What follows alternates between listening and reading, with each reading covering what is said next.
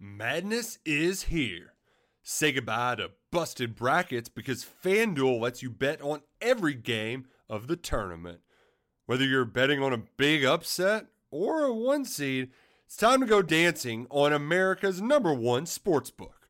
Right now, new customers get $200 in bonus bets if your first $5 bet wins on FanDuel.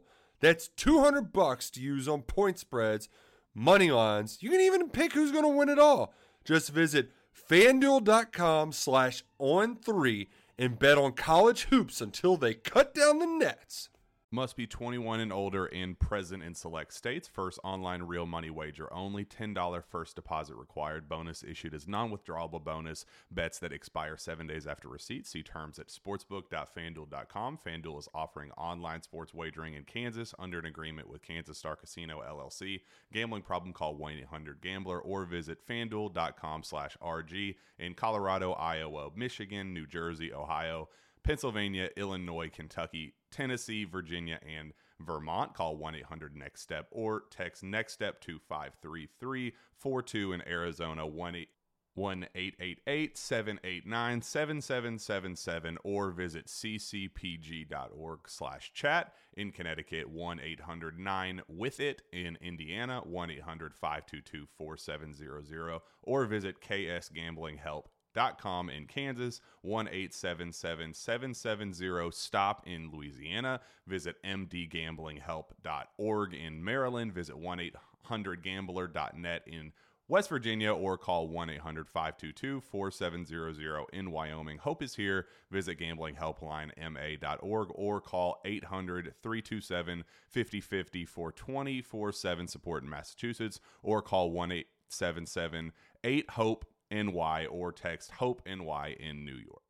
Hello, it is Ryan, and we could all use an extra bright spot in our day, couldn't we? Just to make up for things like sitting in traffic, doing the dishes, counting your steps, you know, all the mundane stuff. That is why I'm such a big fan of Chumba Casino. Chumba Casino has all your favorite social casino style games that you can play for free anytime, anywhere with daily bonuses. That should brighten your day a little. Actually, a lot. So sign up now at chumbacasino.com. That's ChumbaCasino.com. No purchase necessary. VGW. Void were prohibited by law. See terms and conditions. 18 plus. Hello, ladies and gentlemen, boys and girls, college football fans across the nation and around the world. This is Tim May with the Tim May Show. And I've got one of my favorite people of all times. Just ask her, Angelique Chengelis, a.k.a. Ann Angelique, a.k.a. Aunt Jellique, to my two grandsons. Angelique Chengelis from the Detroit News, been covering uh, Michigan football you can't be ha- having covered Michigan football for 32 years because you're only 34. What what's up with that, Angelique? Yeah, yeah, I don't know how I've done it. I mean, I, I guess a real prodigy, and um, you know, my parents believed in me from a young age. Too, yeah. And, you know, I've known you all that time, and we covered auto racing and together in college. Yeah. So I think you've seen me literally grow up. Yes, I have seen you literally grow up. I remember pushing you in the stroller uh, when we were at the Indianapolis 500, so you could go from uh, garage to garage to interview these guys and stuff. And, and I remember pushing you up to Bo Schembechler one time in the press box. He goes, "Who's this cute little kid?" I go, "She's a reporter. Don't be so nice to her." um, but I digress. Speaking of being nice to you, um, I wanted you on my podcast this week because I have a great interview, in, in my opinion, with uh, John Arbeznik, a former captain uh, at Michigan back in the late 70s, who I was, Tom Levennick is a former Ohio State football player uh, who kind of has taken the reins of being the organizer of the ex players, you know, group, the uh, the Buckeye Nation, the Buckeye Nation uh, genuflex every time they're anywhere near anybody. And but the bottom line is he's got had some uh, medical problems, serious medical problems here in recent recently, and this guy started this GoFundMe page for him, and I've known uh, Tom Levinick for a while now. Great guy, but this guy started this GoFundMe page. I didn't recognize the name, and because uh, I'm not steeped in Michigan lore like you are, and so I just looked up who the who is John Arbeznik, former Michigan player, starts a GoFundMe page that's generated quite a bit of revenue for a former Ohio State football player. You know, it piqued P I Q U E D, piqued my interest, and my interest in piqued uh, P E A K E D. But I thought was very interesting. Uh, a little bit of an insight into the history of the game. These guys don't all hate each other. Matter of fact, a lot of them grew up in the same neighborhood, same general area of the country, like uh, Tom and Tom Levanek and uh, and John Arbeznik, and then and come to find out, you know, they grew up in the same area where Mike Golic and Tom Cousineau and everybody were from. They, you know, Tom Cousineau, I found out from John Arbeznik, watched the uh, watched the watched the uh, Super Bowl, or excuse me, watched the national championship with John down at their their winter quarters in in uh, what's it called, Hobie Sound. How do you how do you pronounce that? Hobe Sound, Florida, right next to Jupiter Jupiter Island, which by the way is going to be named Goat Island pretty soon with Nick Saban and Tiger Woods both having houses there. Uh, get it, Goat Island. But uh, it was just fascinating to me. You've covered Michigan football for over three decades. I'm into my deep into my fourth decade, fifth decade really of covering Ohio State football, and uh, that's kind of like behind the scenes little stuff that most people don't even recognize about some of these former players, right? I mean, Tim, I've always said it. I think the players generally really like each other. It's the fans who who you know go a little nuts, a lot nuts. Yeah, um, a lot that's, nuts. That's perfect. You know, a whole lot of nuts. I think that's, that's a. That's, I think that's a coffee about. brand. Go ahead. but no, I mean I, have seen it over the years too, and and you know a lot of these guys did grow up. I mean that was the olden days. There was a lot more of the you know Michigan dipping into Ohio to grab players and and maybe not so much vice versa, but occasionally a Michigan guy going on. Eh, but they all oh, know yeah. each other, like you said. Craig Krenzel. Yeah, go ahead. Yeah, and they respect each other. I think that those things that we write about every year is that they do respect each other. The programs, you know, the players respect each other. A lot of them go on and play in the NFL together. A lot of them become teammates. Um, you know, I, have talked to John Kolesar a lot about this. He's a Westlake, Ohio guy, and and as a matter of fact, his son Caden, who was on this 2023 team, and Tommy Eichenberg grew up together. They're best friends. Yeah. yeah. So you know, I think that there is there is a lot of crossover, but I, I just I think it's also just being part of the best rivalry in in sports and and respecting the tradition and and respecting each other. You know, these are the best, and and, and maybe not always the best teams year after year, but you know they they're they're pretty much the best teams in the Big Ten and, and often in the country. So um, just I, I think it goes to that, and yeah. they they want to be the best, so they play the best, and they respect the best. Yeah, I you know um, I grew up with three brothers, and you when we couldn't find anybody else to play, it was two versus two, right?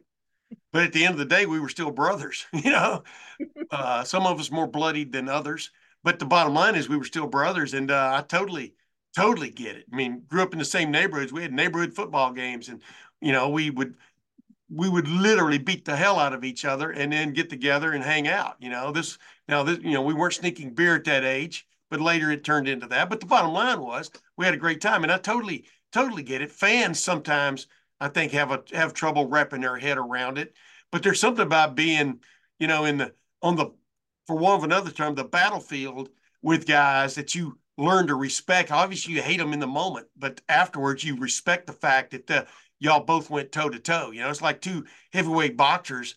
Yeah, they hate each other heading up to the fight. They hate each other during the fight, but after the fight, you got to respect the guy that got into the ring with you, and vice versa.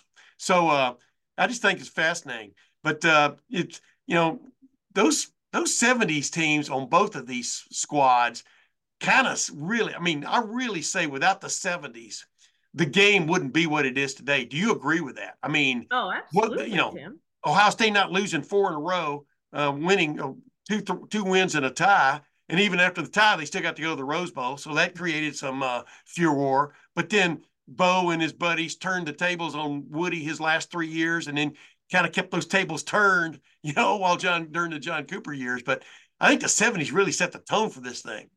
Oh yeah, without a doubt. I mean, and and the whole Woody Bo connection. I mean, that was that was pretty.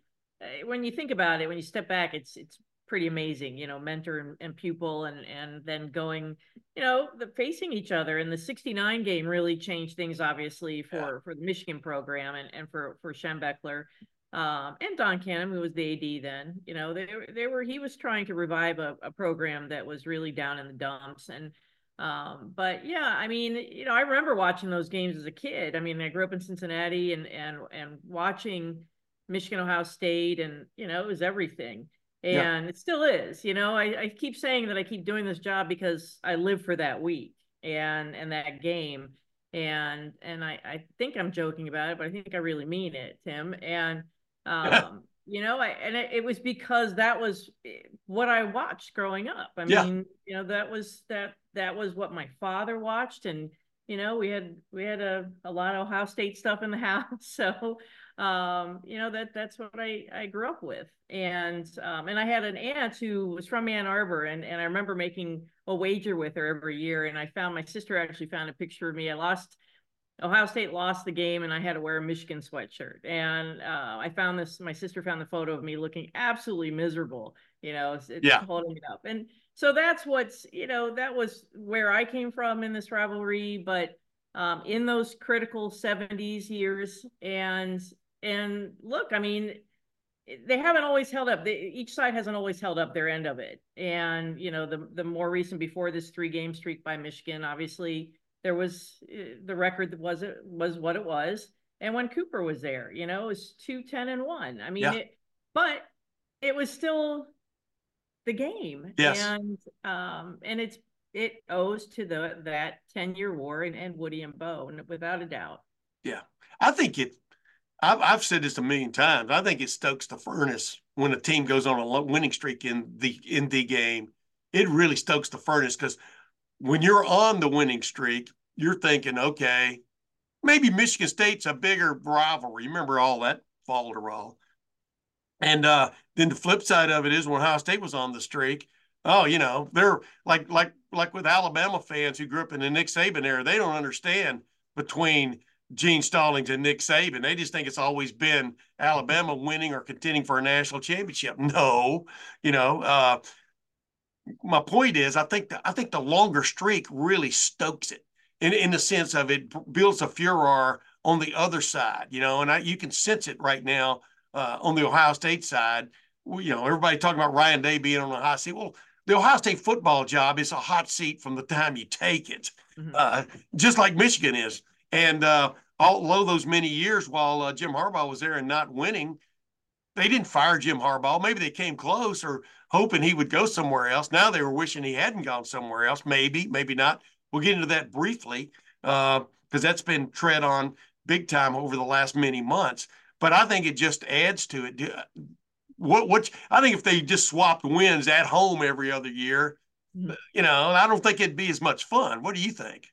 That's true. And and I'll fast forward it to now, Tim. And and I had an interesting conversation. You know, there's a lot of hand wringing among Michigan fans about Michigan's NIL. You know, are they doing enough? And then they see what Ohio State's done this year. Yeah. And uh in the portal. And and this one guy who works for one of the collectives said that they have found when your team has is pointing where it wants to be, like Ohio State needs to beat Michigan after three games, it's easier to generate funds to get Yeah. donors involved. And he said, here, Michigan wins a national championship, and a lot of donors are feeling like, okay, Michigan's there, they're going to be there, so I don't need. To, yeah, I said I put enough money in this, and so you know they're looking at Ohio State, and if you look at their collective, the um, the those who stay fund to try to keep the 2024 guys, the veterans, to you know, it, it's it's really all directed at you know you see what your rivals doing they're spending all this money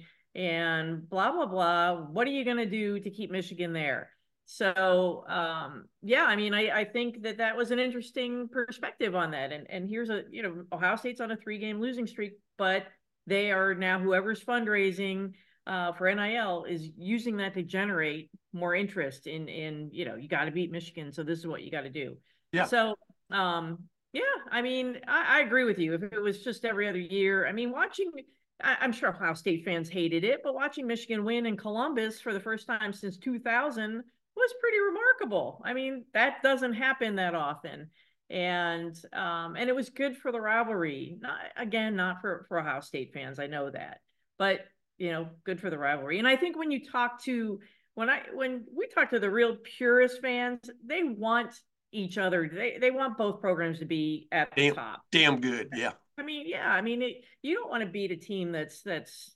I mean, you want to win, but Yeah. it doesn't. It's not as meaningful when Yeah. you win a team that's you know you know six and six. Yeah.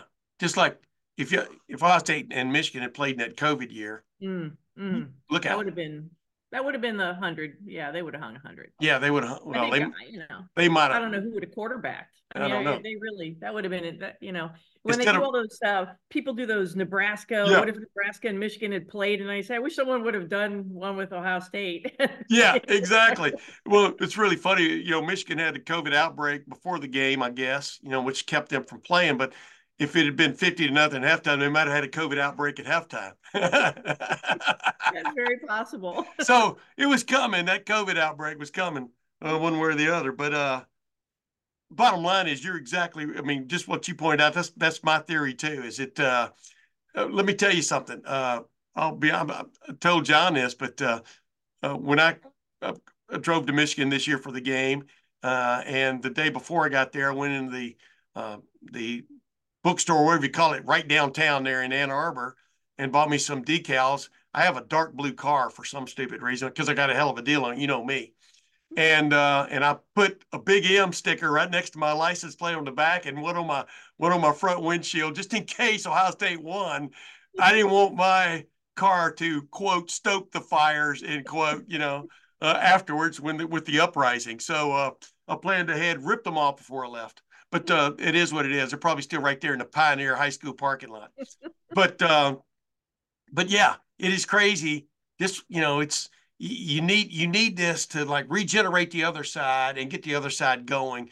And really, no one I think in the last year, no school in the last year has done more from a getting its act together in the collective side of things than Ohio State has, and it's it's paid off. Pardon the expression. It is paid off.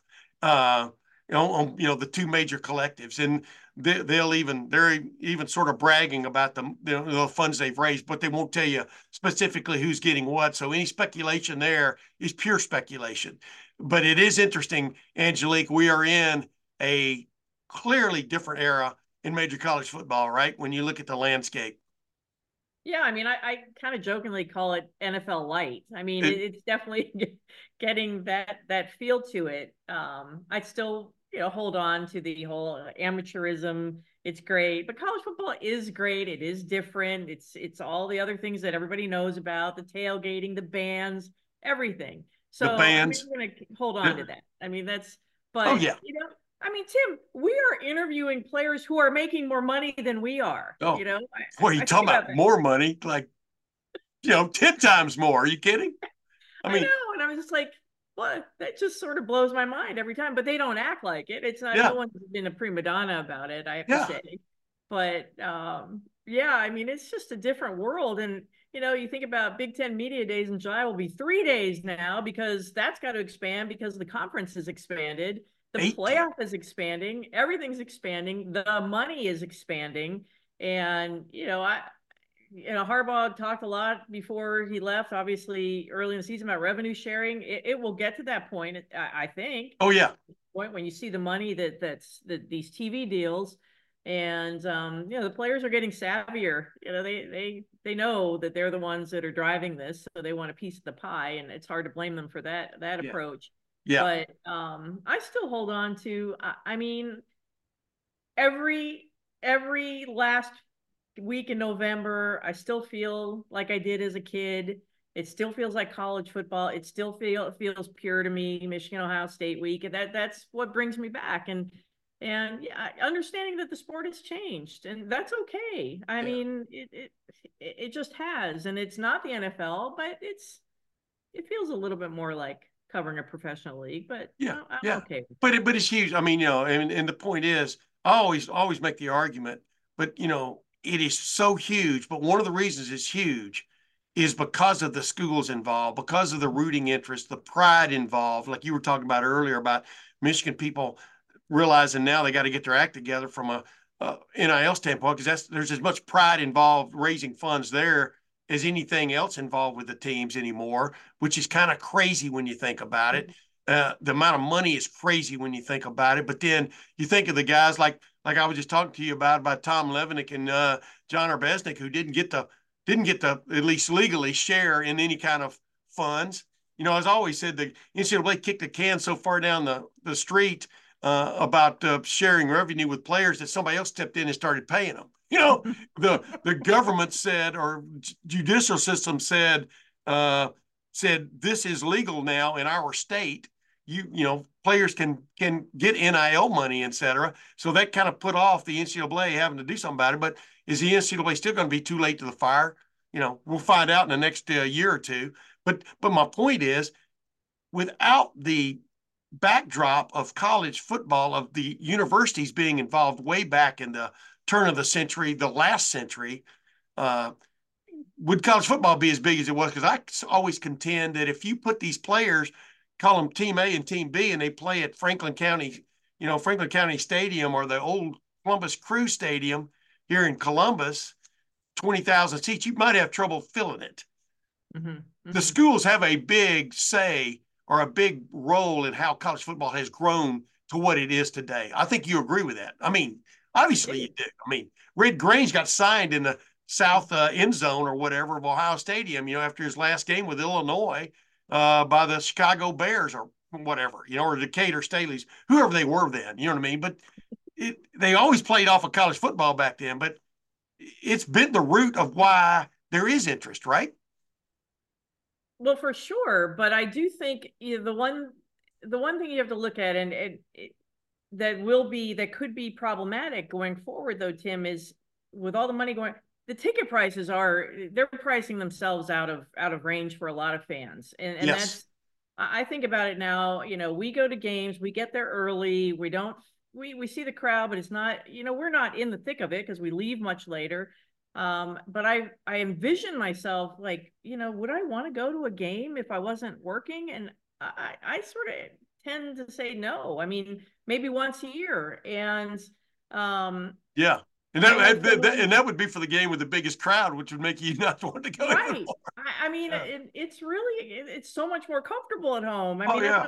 you know, when the Bengals were in the Super Bowl, oh God, I wish I could have been there. But then I'm like, you know what? I got my skyline dip here that I just took out of the oven, and I've got everything I need here, and I'm enjoying it. Yeah. And I had gone to Cincinnati a few days before to take in the atmosphere, so I got my fill.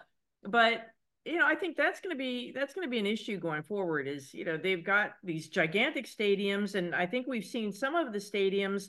I believe it was Kentucky a few years ago actually downsized a little bit, and yeah. I, I, think that that's probably the smart move um, instead of adding seats. But of course, you want to have the biggest stadium, so I get yeah, that. Yeah, yeah, But um, stadium but, envy. You want stadium envy out there? Go ahead. I mean, are you going to pay? Face value 450 bucks for a Michigan Ohio State game? I don't here, know. Here, I mean, you know what? You you might pay that, but you're not going to pay. You know, the problem is those other games. You know what I mean? That's mm-hmm. that's what these schools are finding mm-hmm. out. And uh, and the pita, I call it pita. You talked about your uh, dip. You can use pita to uh, dip your pita no, bread. You to use, dip uh, your Frito dip, scoops. Frito yeah. scoops. But pita also is PITA paying the ass to go to stadiums. I mean, to go to go to these games. I want to tell you something, Angelique. I got to the Ohio State at Notre Dame game this year. Uh, well, my my pregame show I'm on for two hours starts uh, four and a half hours for the game, or something like three and a half hours for the game. So I got there an hour and a half before that because I wanted to make sure I got a good spot, and I did.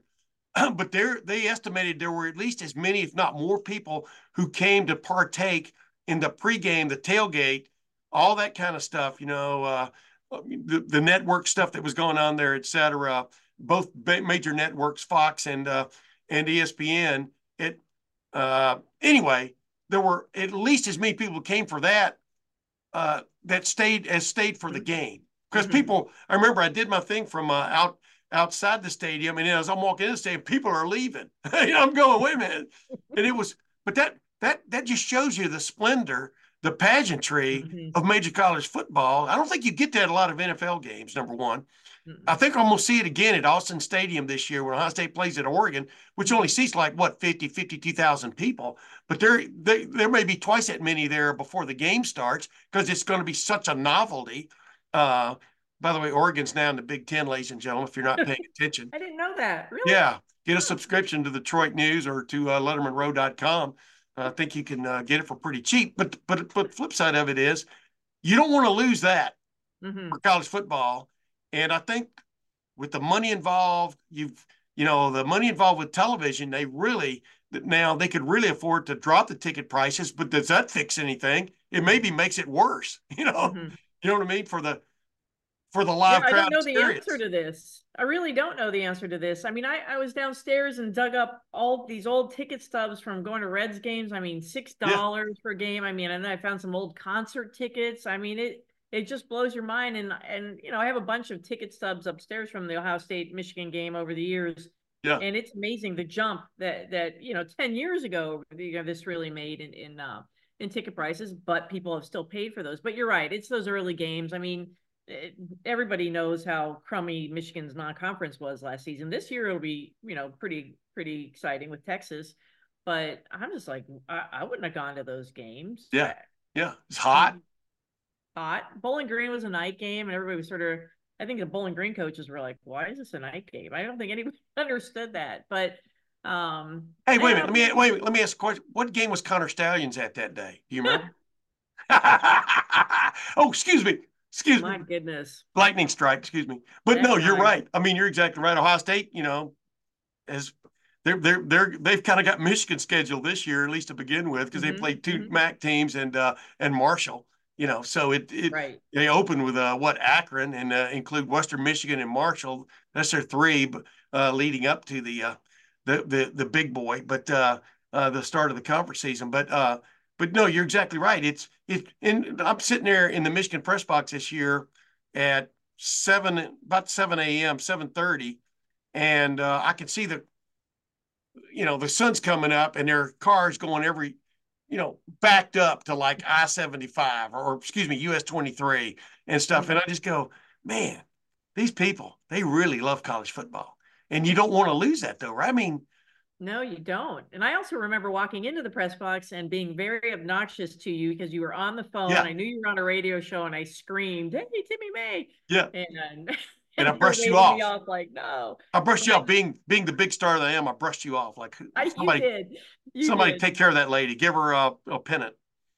But you know, I mean, eh, but we can say we look back to uh was it Brady Hoke's last Michigan Ohio State game in Ann Arbor, and it was all scarlet. Yeah, You know, that was the Michigan fans did not did not come out in force for that one. So that was the OHIO game.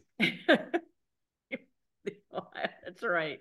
Yeah, and, and Brady Yeah. Hoke was a Gold Star chili guy, so another you know knock Yeah. on him. There. Yeah, But- what? Yeah, we no, grew up love Gold Star grew up west of Dayton, so what do you expect? Well, Uh, yeah, hey, let me right. ask you a quickie before we get Mhm. out of here. Uh, Michigan has written. I, I, I've referred to Michigan the last many couple of months as this comet. See it coming. Tail got bigger, got bigger.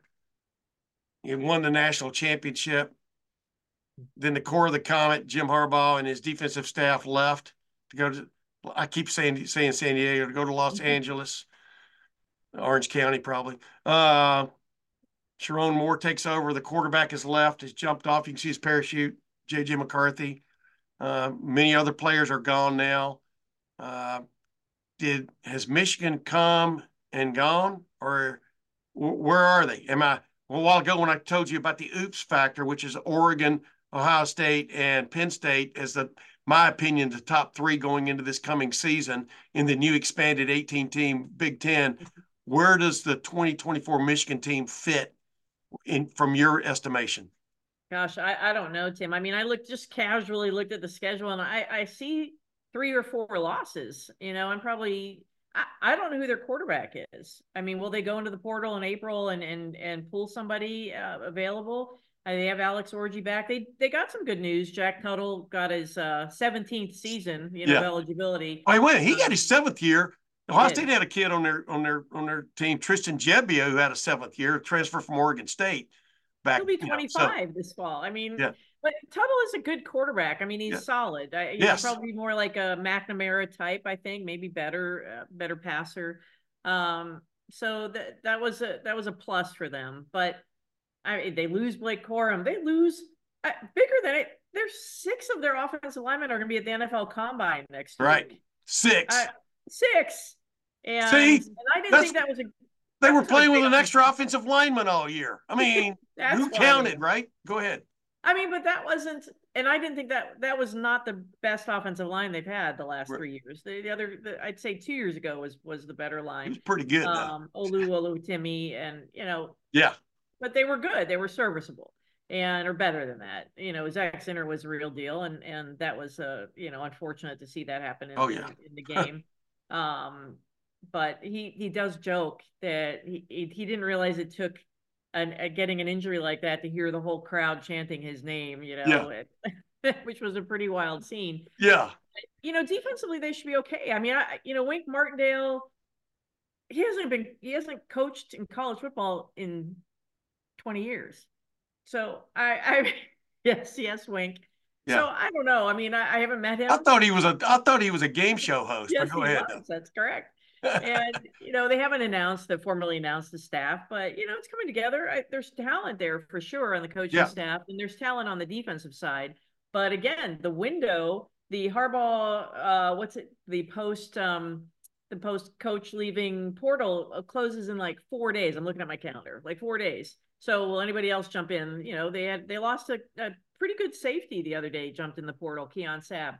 So I don't know. Dion, I, you know, have and they don't have any receivers. I mean, they have Semaj Morgan, but you know, they've got Colston Loveland tight end. I, I think it's gonna be it's I, am gonna be really interesting interested to see how this goes because I, I don't I can't imagine going in there feeling like they they uh, they don't lose at least three or four games. Yeah, yeah, I was, was because I talked to John Arbeznik about that in the mm-hmm. upcoming uh, interview that's going to follow the, uh, this Sterling interview or this mm-hmm. Sterling conversation.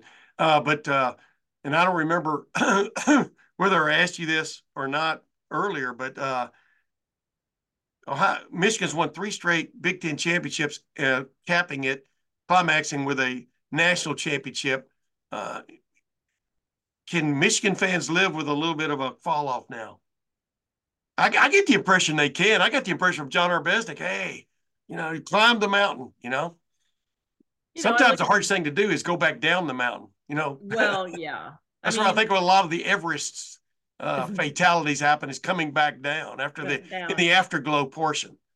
Well, I mean, I look at the message boards because I'm always curious to see how people are thinking, and I see them asking each other hypotheticals. You know, yeah. Um, would you give up? You know, would you want to have the staff back? And all you know, and, and not have that? Or would you rather, you know, they all choose, most of them choose the, because I think there's a lot of, of people upset with Harbaugh for uh, taking so many of the defensive staff, which, you know, I'm just like, well, he's the one who hired them to begin with. So, you know, I, I didn't, yeah. I don't see an issue with that. But, um, it, you know, they got the national title and they enjoyed an unbelievable run. And um, are they going to have a hard time dealing with what's next probably because I, I don't think it's going to be pretty at times i mean it's it's i, I think it's going to be um it's going to be tough because they've yeah. had three years of of great success Is, and yeah. um but you know they got to give Sherrone Moore some time and uh more than uh i always say he had 16 hours of being a head coach last season so he needs more time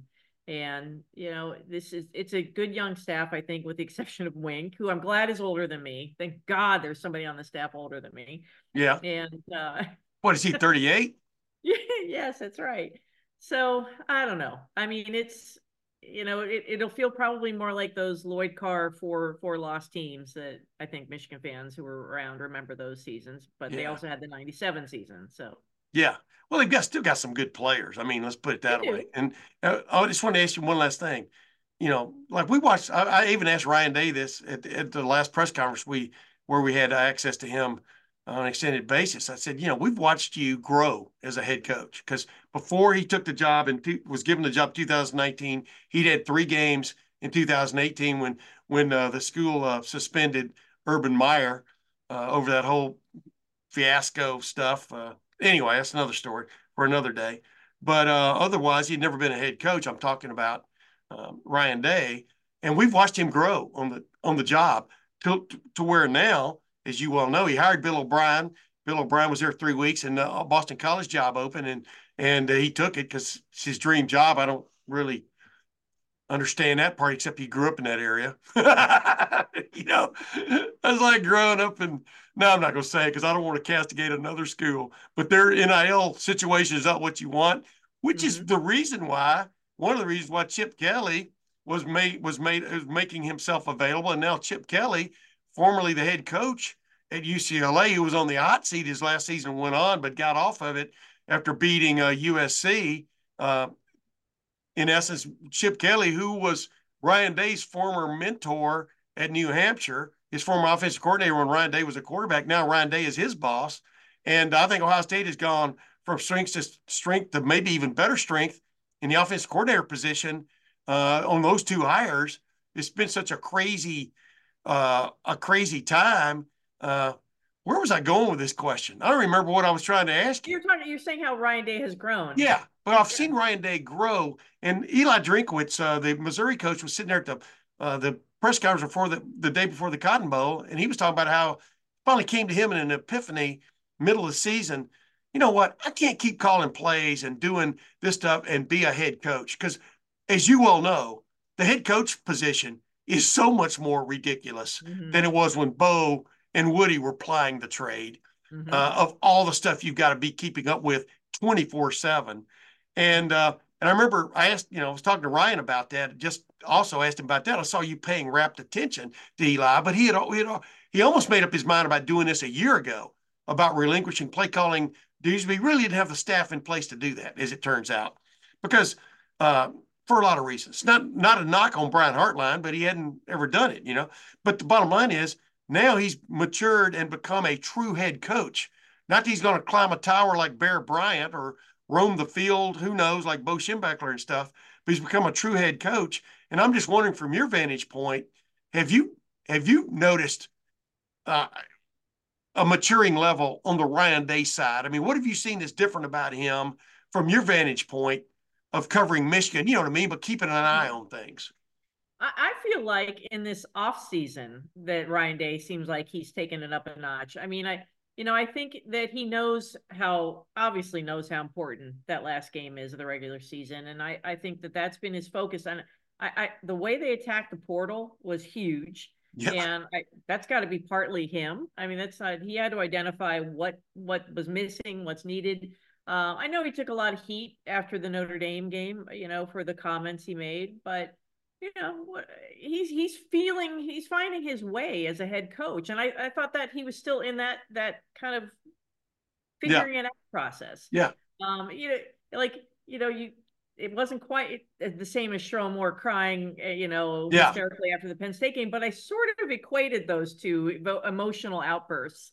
And you know, I think that that's part of the process. And I think that he's he's taken his lumps the last three years in that game, and it, it can either kill you and or it can help you you grow. And i think yeah. that that's where that's where this team's going uh, under day. And um you know I, I do think it's a lot. I mean people keep asking Sherrone are you going to call play call plays? And he keeps saying maybe. But you know you look at i got kirk campbell's contract the new oc and it, it says in there you're still going to make the same money if there's a decision to take the play calling duties away from you so it I, actually I, says that evident. wow yeah it's in there there's a little line in there that sort of stuck out I'm like whoa so to me, that indicates that he's calling the plays that Campbell will, which is the right move to make. I, I yeah. you know, you can't be, you know, you, you, and I both covered a lot of racing, and the one thing about Roger Penske that I've always admired is that, you know, a really good CEO trusts the pieces around you. You're always in charge, but you give them the room. And I, have always kind of thought, in, at least the way college football has gone,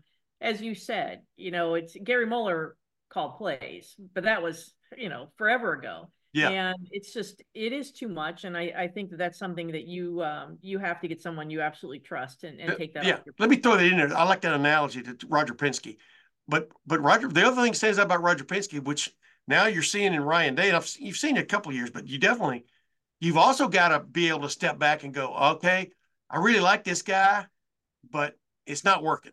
Mm-hmm. You know what I mean? I got to mm-hmm. go another direction.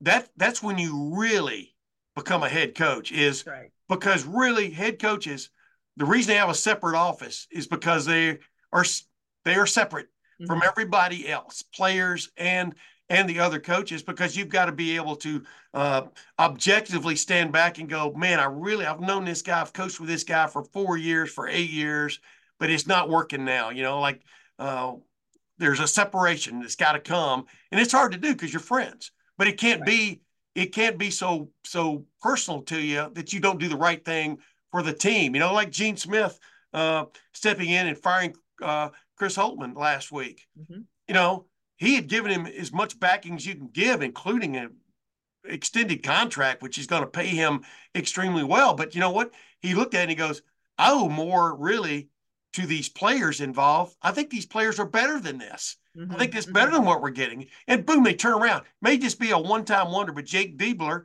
interim coach, leads them to a colossal upset of number two Purdue, and it was colossal.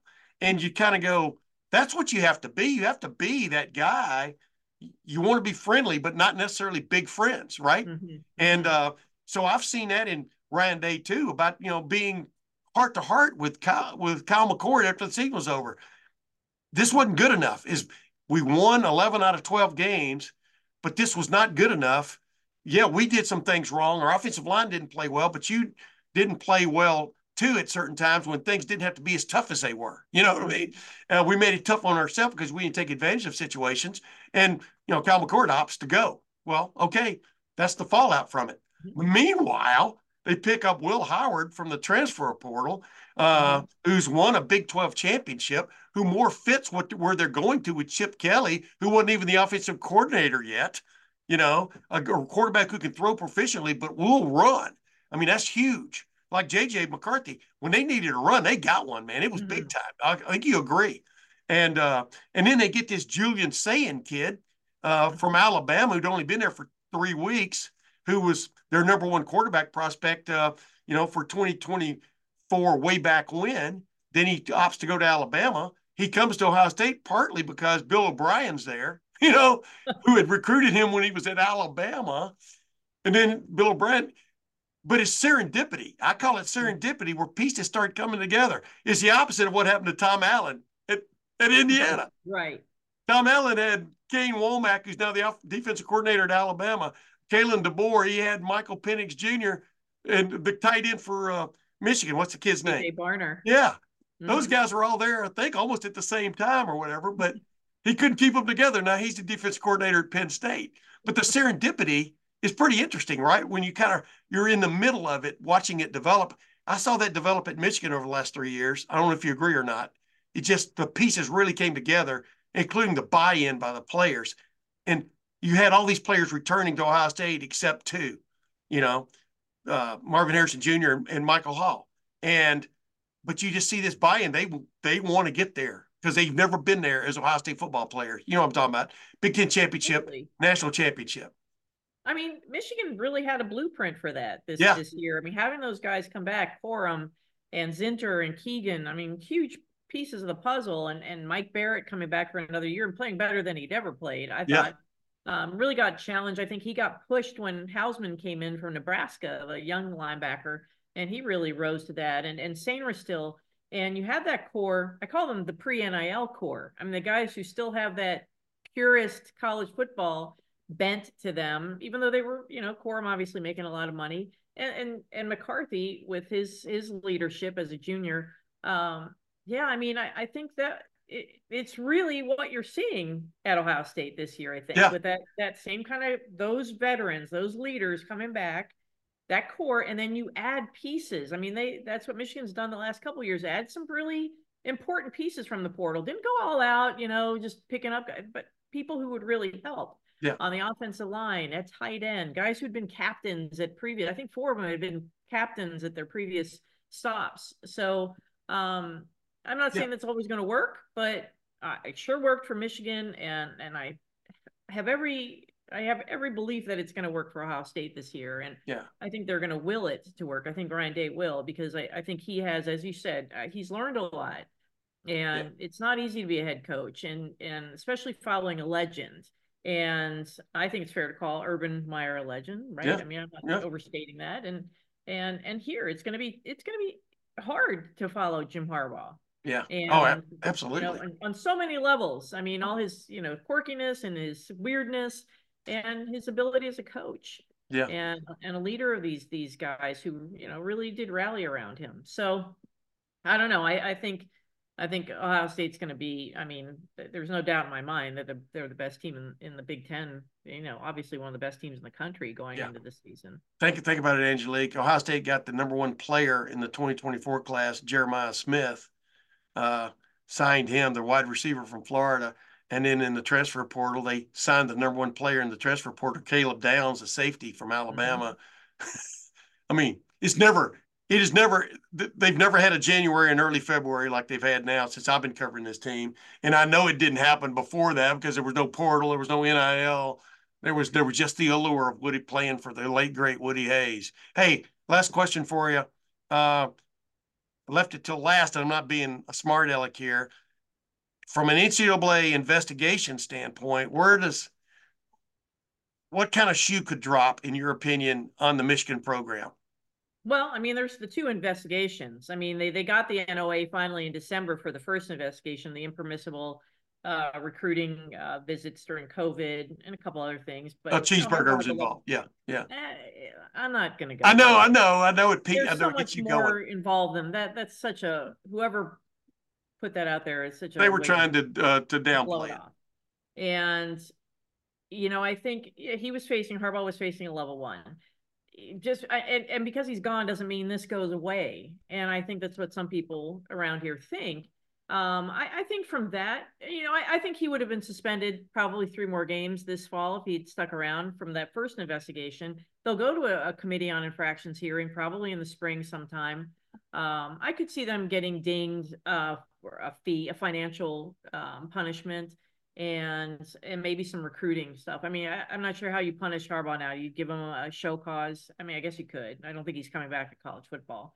Yeah. Um, with the other with the the Stalions thing, I mean, Manuel Warde Manuel, the AD talked about it the other day, saying you know it's progressing as far as I know, uh, but I think we also know how the glacial pace of the NCAA and how long it takes them. I mean, this first investigation is from 2021, and it's now you know February 2024 and that that other investigation i don't know where it's going to go. And yeah. I, I, mean i don't even know where the, the ncaa is talking to central michigan about who was that person on the sideline and there's been nothing coming out of that either. Yeah how, how could how, how how come that wasn't solved the next day? Uh just I, I, don't know. I mean everyone i've talked to says it's connor Stalions. yeah. Um and I, I don't know. And there are some cl- clear connections on that staff that he would have crossed over at Michigan, and, and maybe that's where how he got. I, right. I don't know how the man got on the sideline. I, I, I don't know. I've had very little. Inter- I mean, I interacted with Connor Stalions probably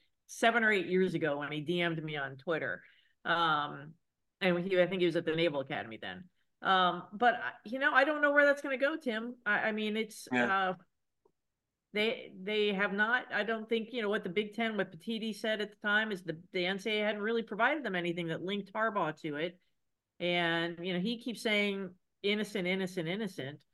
Um, but you know there's yeah. still there's still Chris Partridge got fired, and Stalions resigned, and you know I I there's there's obviously a donor. There was that that whole incident. So I've got to believe that that they're looking into all of those. The NCA, I mean, looking into yeah. all those things. Yeah. Where it goes, I don't know. I yeah. really don't know. I mean, yeah. the piece with Harbaugh gone keeps him from getting suspended, but um, and you know what's funny though? Remember when Jim Tressel left Ohio State and uh, the Indianapolis Colts wanted to hire him as the as that mm-hmm. guy up in the press box who could say whether you take the penalty or not or watch the replay. Remember the NFL stepped in and said, basically, if he did it, he would it would be a certain game suspension for him. Terrelle Pryor had a game had the NFL imposed suspension on him. Uh, you know, the NFL, man, just whatever, whatever, whatever blows in the wind and seems right. popular, that's what they're going to do. They're probably not going to sit down a standing head football coach in the NFL who uh, still has this re, this investigation uh, following him. And I just wanted to ask you this. I'm not trying to put you on the spot. If you don't want to answer, it's fine. But how could a head coach, and we all know head coaches know almost everything that happens and who's where. And but when you see photos of Connor Stalions standing next to your defensive coordinator, and you're in that photo, and this guy is talking to your defensive coordinator or offensive coordinator during play calling time, not shooting a breeze back by the stands during, you know, during a TV timeout. How do you not know who that guy is? And how do you not know what his function is? I mean, I, you know, that's the part that just is never going to be satisfactory uh, explanation until Jim Harbaugh steps up and says exactly what he knew about this guy. Because there's no yeah. way he didn't know the guy, and there's no way he didn't know what the guy was doing. Of You see what course, he had to know who the guy was. This is my theory, and I've I've heard it from a few people who I really trust on on Connor. And you know, it's my understanding is he funded himself the first year. This last year, he had someone helping him pay. NIL. Yeah.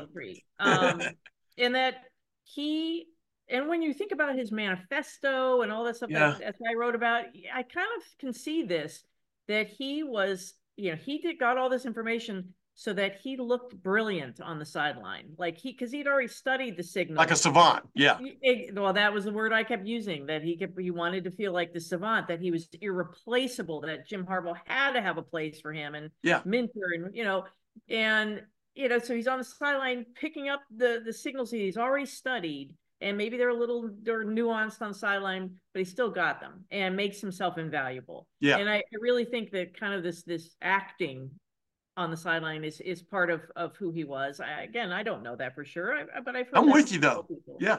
And you know, the other thing with with Minter stuff, I, I have to go back and look because I, you know, people show that I've always seen him with headsets on, so I always like, well, was he really talking to him? I don't know. I mean, he, he is moving his lips, so I, I don't know. Um, but you know, he was in the linebacker room last year, so um, you know, is it coincidence that Chris Partridge was fired right before the Maryland game? Um, you know, not not for they didn't say because of of his interaction with Connor, but for for misleading or or informing a uh, an athlete who's being interviewed. not- Coaching. Yeah. Coaching. Yeah. Guys before that. Yeah. and um, which is not exactly what we heard um, from our sources, but it was a little bit more involved. Yeah. And um, so, yeah, you know, I don't know. I, I don't know. I know that we think that they know everything. I don't know. I remember talking to Lloyd Carr back in the day, and he's just like, you know, I I can't keep track of everybody. Hey, And- that was excellent. Go ahead though. I, I can can't keep track of yells at me. everybody, uh, Angelique. What was that guy from uh, Winnie the Pooh? What was that uh, character? Eeyore? Eeyore, yeah. I can't keep track with everybody. I don't know. I mean, but yeah, I, I mean, but that's why the head coach responsibility rule, why the NCAA Right. put that in into there. But now, I mean, that because that started January 2023, and the head coach is now responsible for everybody on the staff. So 60 Yeah. people on the staff, he is responsible for that lowest of low person on the on on the staff. And you know, talking to a couple lawyers who represent schools in NCA uh, matters, eh, they all they- they feel like that's ridiculous. Like, would Roger Penske be held responsible and punished for something that somebody, you know, individual X did? Um, and so their point was that this is ridiculous. You can't do this. And and in the past, even though there was a head coach responsibility rule, you were able to to uh, challenge them on that. Yeah, and well- most of the time the head coaches didn't get dinged for. Yeah.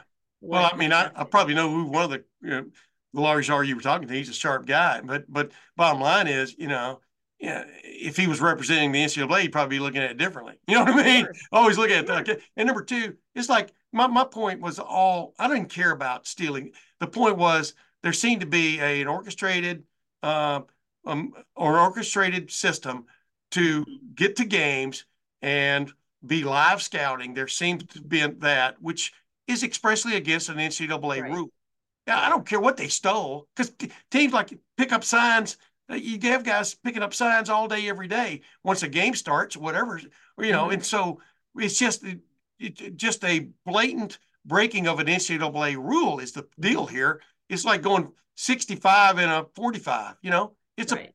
you get a fine. Now, if they change the speed limit to 65, like I've always told all these Ohio State players from the 2010 season who got in, in trouble for selling their gold pants and taking Mhm. free fried chicken and things like that from this guy, from these guys. Um, the, you don't go back. The speed limit then was 55. You, you don't, when the speed limit's 95, okay, you can go 95, but you couldn't back then. So the Mhm. ticket was legit. That's why the Right. ticket is legit on Michigan now for this. No matter what else happens, who cares about the sign stealing? It's the orchestrated system to get it done is the Right. rule breaking.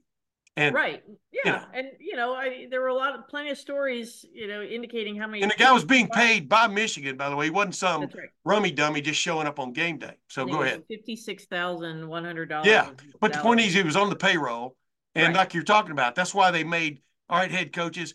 Man, this is getting out of hand. You're now responsible if one of your underlings breaks a rule Yeah. It's on you because Yeah. you hired this guy.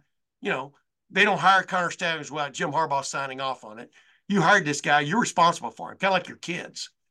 Well, and speaking of that, I mean, you look at at last year, it was not only getting the draft of the NOA in January, but Matt Weiss gets fired for um, this investigation that's still ongoing. Um, then you know he hires Shemy Schembechler. Obviously, that doesn't happen. yeah. Um, then the Connor Stalions thing. So if if if anyone's keeping score, Michigan has not been formally announcing a lot of these hires that they've they've made because they do have a new uh, third Vetting process? vetting process. I mean, and, it, and it's now it's, it's sort of like you're calling, going, is it official yet? I mean, it's days now, Yeah. and and that's probably a good thing that's come out of that. Oh yeah. And you know, it's eh, because they were, you know, I I I always imagined like Jim just saying, "Oh, you know, I'm going to do a solid for my old coach and bring Shemy in," and you know, nobody really paid attention to anything. Yeah, So, yeah. um, yeah, there was a lot. There was a lot when you think about last oh, year. Oh yeah. Well, it's like Ohio. I'm just thinking about Ohio State, the the H the HR office. I mean, you, you finally hired Bill O'Brien, and you're still vetting him. You know, and, Right. and then boom, you, now you got Chip Kelly, and you got you know, it's just it because you got to know now. Remember what was the kid? The what was the coach that got hired at Notre Dame? And come to find out, he had, right. yeah. O'Leary. No. Yes. y- y- Yeah. Yeah. Yeah. And, And- he, he had fudged his his resume. Yeah. And come, he was a hell of a football coach, but right. That's right. fudged it. You know, why'd you fudge it? You know, because he maybe would not have passed uh, the the uh, resume look at uh, test. You know, before they moved on to the interview test. But uh, yeah, but he ended up being George O'Leary, right? He ended up at Georgia, uh. Didn't he go yeah. to Georgia Tech? Wait, what's the wait, Georgia what was it? What was his name? Yeah, I feel- right. Yeah, but anyway, the guy was a hell of a football coach. Though, He was. You know, And I just wondered, I always wondered if he just had had it on his resume and never thought to take never- it off there. exactly, You know, because at that point he didn't need it. He right. didn't need whatever the falsehood was. he went from resume to credentials that everybody knew and you know man just whatever hey uh appreciate you being on the tim may show again i'm going to get to my interview Do I get some uh, kind of gift for being on that? You do I send a watch or anything? Yeah, Like a- yeah i send two watches actually and i send them by mail let me know if they don't get there I okay look forward to it. Yeah. snail mail but Mhm. anyway I mean, Hey, I remember Angelique. the old days when we started these beats. You do this radio show, and oh, you get like a, a dinner coupon or something. Yeah. Wow. How about Yeah. Send me some I- graders. Is that for my trip out to uh for my trip out to uh to Vegas, I've got we went to happy hour at uh PF Chang's, me and my buddy Jeff Snook did, and I picked up these two coupons for free lettuce wraps. uh the next time I showed up, if I ordered an entree, so I'll send those to you. You send that great. Definitely. That's great. Love it. You like lettuce wraps, don't you? I do. With Oh, your three-way chili. I would really rather have that. By the way, never liked never liked the three-way chili. I'd never got into chili on spaghetti. It Whatever. never hit me right. I had a long time ago before I got happily married 42 years ago, way back in college, I had a girlfriend from Cincinnati. She loved Skyline, and I never did. I thought it was just a Yeah, big your loss. for me, it was a big mess waiting to happen right in right on my shirt. But anyway. Hey Angelique, thank you very much. Thanks, Tim. Appreciate it. Man alive, I was really looking forward to uh, this interview with John Arbeznik uh, for a lot of reasons. Number one, uh, he's a friend of a friend of mine, uh, Tom Levenick, who uh, is basically undergoing some challenges uh, right now in his life from a physical standpoint. And John Arbeznik started this GoFundMe page to help Tom out, who's Tom is sort of, to a certain extent, adopted the mantle of being the uh, the class rounder upper or the class historian uh, of the 1970s style Buckeyes, you know, kind of taking that away from you know the late John Hicks, and uh, just has been an impressive guy. I've gotten to know really well. But come to find out, this John Arbeznik character kind of came out of the blue, at least in my uh, uh, reality standpoint, the other day when he started this GoFundMe page. And, and let's don't get into the background yet, uh, John, but but why why did you start this GoFundMe page for a guy named Tom Levenick? Well, you know what's beautiful about a guy like Tom Levenick is that he, he's uh, played offensive line. Uh, he went through 40, 50 years ago when we when we actually hit people at Ohio State, Michigan with Woody and Bo in practice, uh, where we started realizing that you know we didn't have the modern money of today's uh, NCAA uh, uh, NIL bills or that people are Yeah. looking after head injuries. And there's a lot of guys with maladies like Tom Levenick that are not only friends of mine through business, but we're also warriors against the field from us at Ohio State. And I do want to uh, point this out early on in your podcast uh, with a deep heart. Uh, the great Ken Fritz passing yesterday Yeah. was well known. Uh, what a, what a, and another another man who who went through that uh, the hitting we did on both sides of the ball Yeah. and and uh, God bless his soul there. Yeah. Real, real quick anecdote about uh, uh, Ken Fritz. We're standing on the sideline at Ohio State practice this time a year ago, beginning of spring practice, and uh, it's one of those few days they let the media in, but they also let all these uh, former players in and stuff. And we're sitting there shooting the bull on the sidelines, and all of a sudden somebody says, "Look out!" We look up, and uh, here comes Marvin Harrison Jr. at us about 150 miles an hour, and uh, I was able to barely get out of the way, and he ran right over Ken Fritz, who uh, basically jumped jumped right up. But as Ken Fritz said after he after uh, uh, Harrison got up, boy, he goes, boy, he's a lot bigger than he looks. And I go, yeah, you're exactly right, man. But uh, oh, God bless his soul. Uh, rest in peace, uh, Ken Fritz. That was a that was stunning news. Um, uh, just a day or so before you and I recorded this. But I that's what I wanted to get to with you. You you didn't let the cat out of the bag, but everybody could hear it meowing a little bit. You're a fellow helping a Buckeye who could use people's help right now, and you happen to play for the University of Michigan and Bo Schembechler in the late 1970s. Uh, uh, and you were of some repute as a player uh, for Bo Schembechler and the University of Michigan back when it was holding sway in the game. Um, well, yeah, for a while anyway. We'll get into that in a minute. John, but what the heck is a, a Michigan alum doing helping a, uh, an Ohio State alum like Tom Levenick? What what give people some background on what made this happen? Well, you know that's amazing to me is that I when I ever get that question, you know, first of all, I'm from Cleveland. I grew up Yeah. across street from John Carroll. Uh, I, you know, I mean, I played in the Big 33 game. I mean, with Bobby Golic and Tommy Cousineau were my roommates, and you know, Bob goes to Notre Dame, Tom goes to Ohio State. You know, I played with Tommy Waugh, Bill Jaco at Ohio State. I mean, I think the thing you'll find out when you get to the bottom of it is that we're a lot closer than you think we are as players. Yeah. And and I could be honest with you, and I, I'm, glad I can do this on your podcast because this is just something I can at least get off my my chest.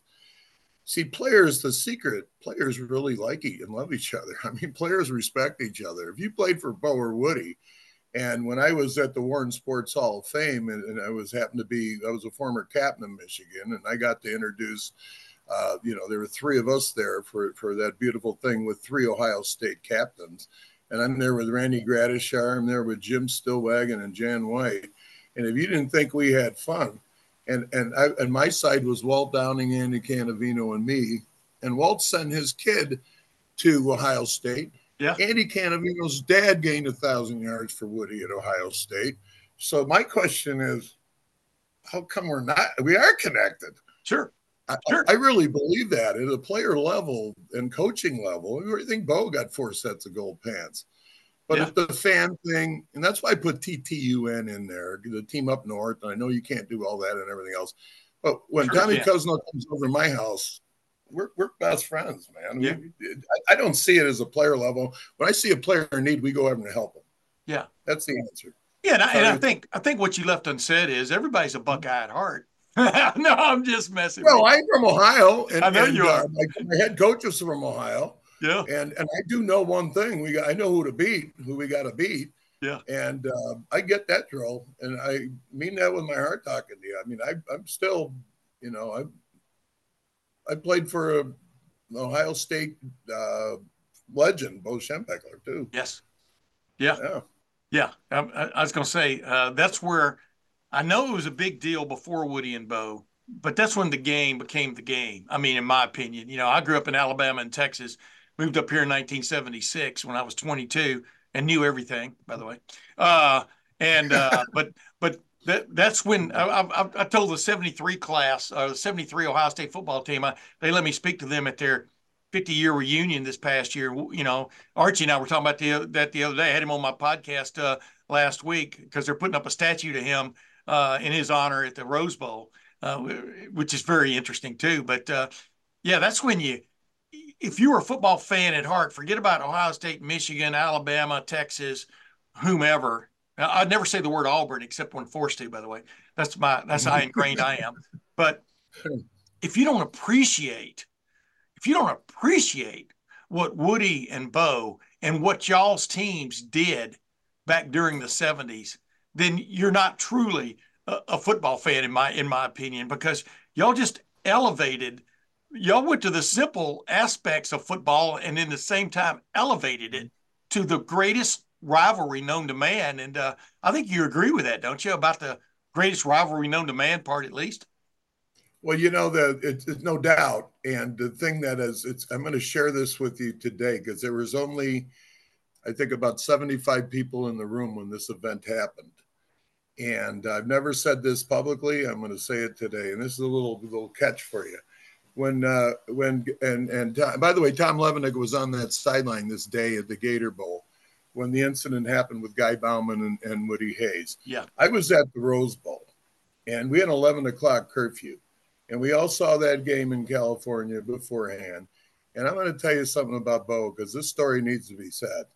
When when we, we walked back to that uh, the Sheraton for or we were the Huntington Sheraton Hotel in Pasadena. Yeah. All of a sudden the coaches were meeting us at the door because it was 11 o'clock uh, bed check and if you you know you better have been there that night because bo wanted to talk to the team.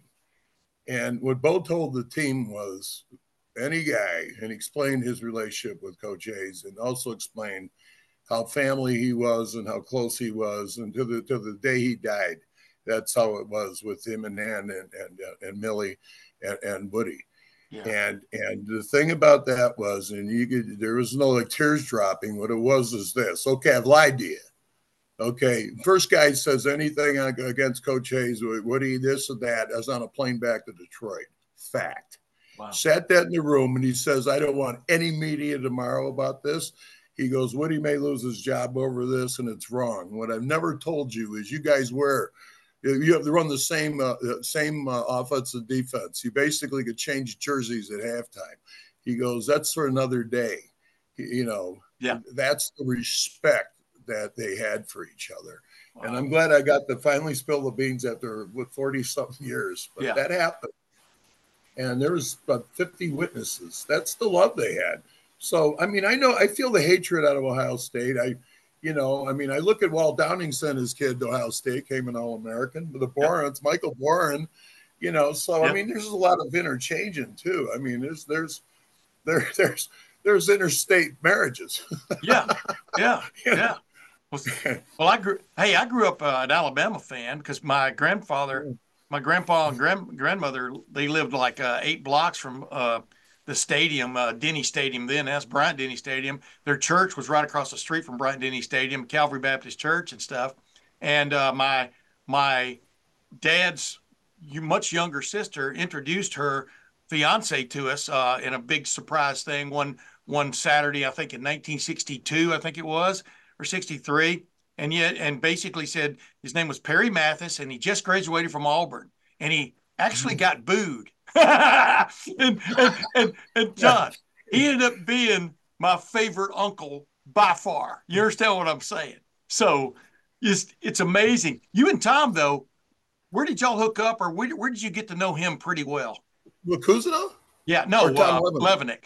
Both of them, the two Toms. Yeah. Well, Tommy Levenick was see, I, I knew of the Levenicks because remember his his cousin Dave yeah. was an All American linebacker at Wisconsin. Yeah. And he came out of Grafton, Wisconsin. And then he had another cousin uh, or brother, Stu, that was at Illinois. So you were always playing Levenicks when you were in my position. Yeah. They were playing linebackers. So there's another Levenick, and its name is Tom Levenick. And then I look at the roster and I see Tom's playing on the Buckeyes. And I'm uh, going in my junior year at Michigan. And I go, man, there's another Levenick and and then years went by. We were working at a Walmart trade show, and and I was doing a, a, private label company. I was representing this firm, and and we were doing Sam's American Choice stuff, and you know, for one of my my clients.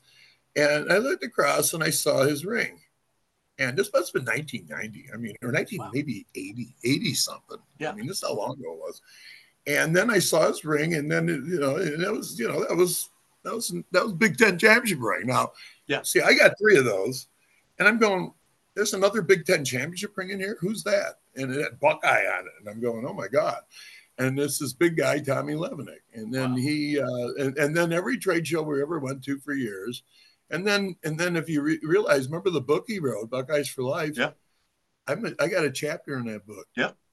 That's all the years we've known each other. And over the years, we'd always run into each other and we'd always profess the same thing. And he wanted the piece of that uh, Michigan legacy because believe it or not, you know, our, our, players and your players are closer than you media guys think we are. Oh yeah, oh and yeah. That, that's in the book. That's in Tom's book, and so it's been a long time, thirty years friendship, and what a great character the man has. I mean, and what a incredible leader. And then he gets the melodies, Tim.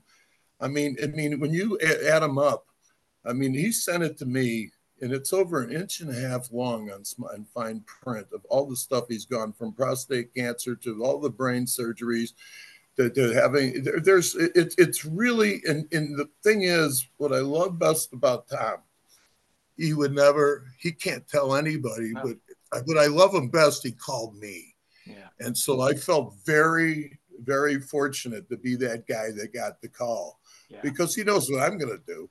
Yeah. You yeah. know, yeah. I'm going to reach out from the top of the mountain and scream, let's help Tom Levenick," yeah. and, and, and, and, and make his pain go away because he doesn't, he couldn't do that for himself. Yeah. Yeah. And by the way, ladies and gentlemen, uh, GoFundMe, there's a GoFundMe page where you can join in the cause. I mean, uh, started by uh, John Arbeznik. Uh, uh, it's crazy. I mean, it's uh, sports make strange I was going not bedfellows is not the right term, but sports sports make strange friends, you know, because you were just uh, before we started uh, turned on record on this. I think Tom Cousineau watched the uh, national championship game with you, didn't he? I mean, you guys are buddies down there in Hobe Sound, uh, Hobe Sound, Florida. Uh, what are we talking about here, man? We're talking about cats and dogs sitting down together and having a well, mouse in the in the room. Go ahead. But you know it's funny is uh, see I got that uh, I played a golf tournament two years ago. They did a big fat head of me, and it's like six foot five tall, you know, and it sits there. My wife puts it up in the room when you walk in, and so we have the game on. And Tom's been to multi games. His, his uh, gorgeous, wonderful wife Lisa is a an OBGYN uh, with the clinic for years, and now she's got a private practice here in Florida. A great doctor and, and and they would show up at all of our parties. Well, when that thing was installed, Tommy would walk by it, and then he looks at it, and it's like his height, you know, yeah, yeah, full size, and he goes, "Quit holding me." you know, he's like looking at my thing, and he won't take a picture with it. That's the cool part because yeah. he doesn't want to. He, he's not going to take a picture with my fat head. Yeah, you know, he no. wants because he thinks I'm holding him even now. You know. Yeah, exactly. But, but no, he, he, he's a good friend for years. Tom and I played together, Big Thirty Three. Uh, he was kind of a hero of mine uh, growing up because I played. We played against each other in grade school, high school, college. I didn't play pro against him uh, because I was only in the NFL for a really brief period, but but I did play against Bob Golic. So I played against Bob Golic in grade school, high school, college, and the NFL. Yeah. But Coos Coos went to Canada. right. Where the money was and, bigger then. well, he made, you know he made double the money, but he doesn't. Yeah. That's for another day. Isn't that crazy? I mean, he's gonna he, and talk, he and I've talked about that before. You know, there was more money in Canadian football league than there was in national football. That just shows you how players were getting screwed monetarily all all throughout this uh, history of football. But uh, that almost proves it. Yeah. That just proves it. Yeah. I mean, yeah. in court, that's that's guilty. You know? Yes. Yeah. No, um, yeah, I don't want to hear your side of it, NFL. Hey, uh, John, give it to me though right now. Let's just jump into something else. Uh, mm-hmm. was, were, were the last three seasons as a Michigan alum and a Michigan diehard Michigan fan? I know you are. Um, and then to cap it off with how it was capped off this year, we'll get into like a little bit of like the salt that was thrown into the water, you know, also. But I don't know, where are you right now in terms of your Michigan fandom? Uh, have things finally come to fruition? I keep reminding people, Bo Schembechler is maybe as hallowed a coach as there's ever been at Michigan. He never won a national championship, you know? And um, Well, I can Well, dispute that, but go Well, ahead. But you know what I'm saying. I'm talking about, you know, Charles White's fumble on the two yard line Yeah. cost us dearly. yeah, yeah. But you, Uh, you, you know where I'm going. I mean, you know, I know where you're going, and I, Oh, and I, and I, I, look, you know what's beautiful? I'm glad I, I'm getting into this great with the great Tim May show, the the Yeah. Buckeye uh, controversy on the sign stealing and everything yeah. else. Oh, yeah, yeah. And, uh, let's go right into it. I mean, if Yeah. you want to go, Well, no, but I want to ask you just Um, to, to see Michigan walk off that field uh, the other, you know, a month ago as national champions. What did you feel? You know what? It's uh, it, it's almost surreal. Uh, I remember in '97 when I saw him win. I was at the Rose Bowl with my wife and our best friends, and I actually had tears in my eyes. This one was different.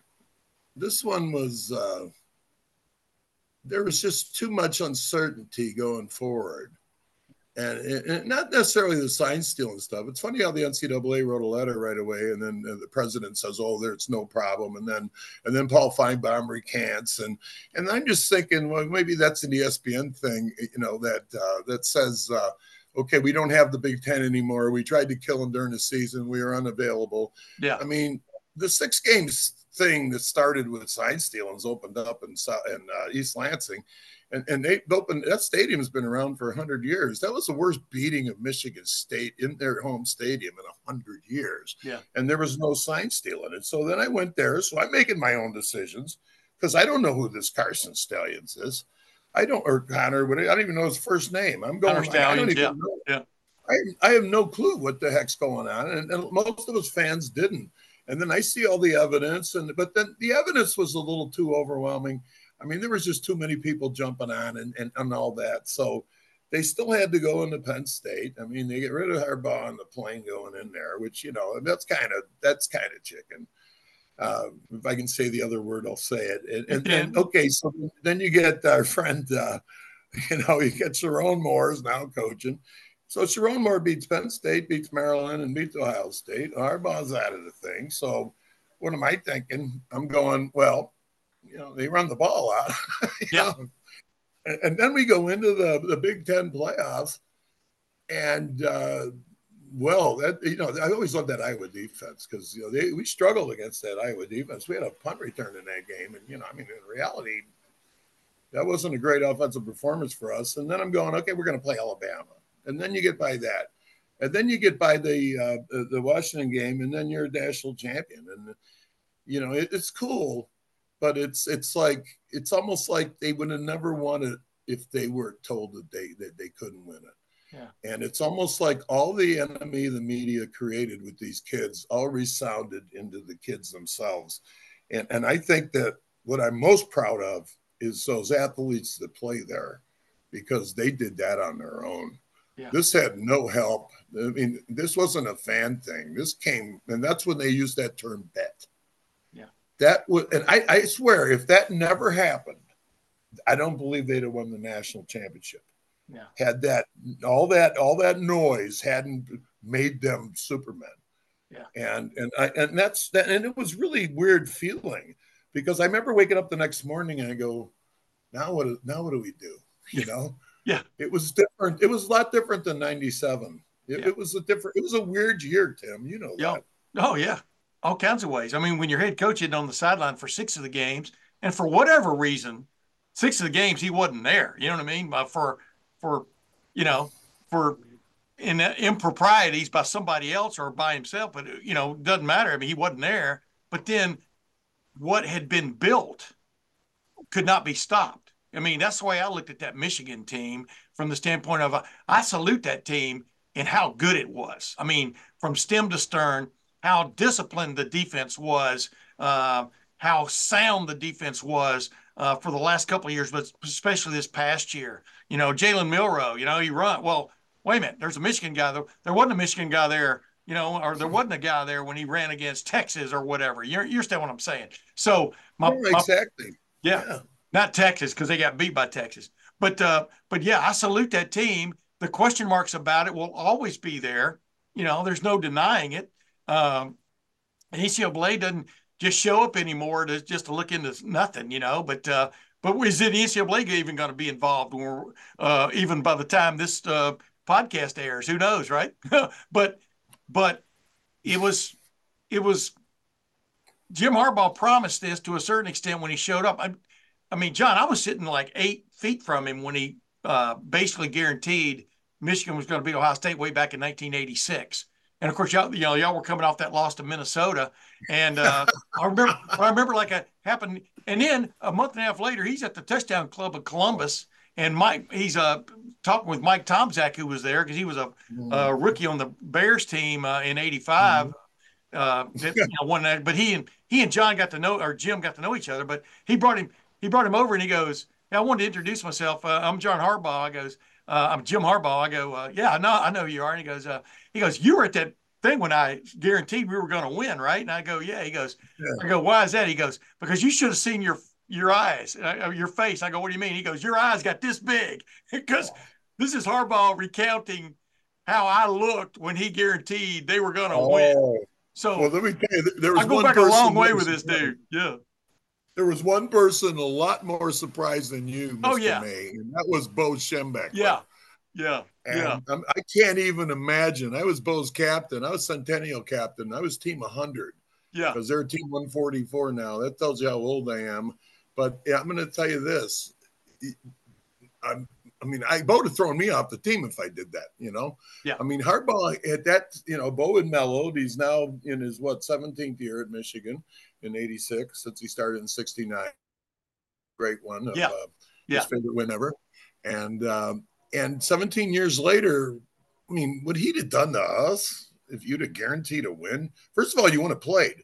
And he would have showed total disrespect for Coach Hayes and that he was, and, and when you're captain, and you walk out there on the field, let me tell you something about this.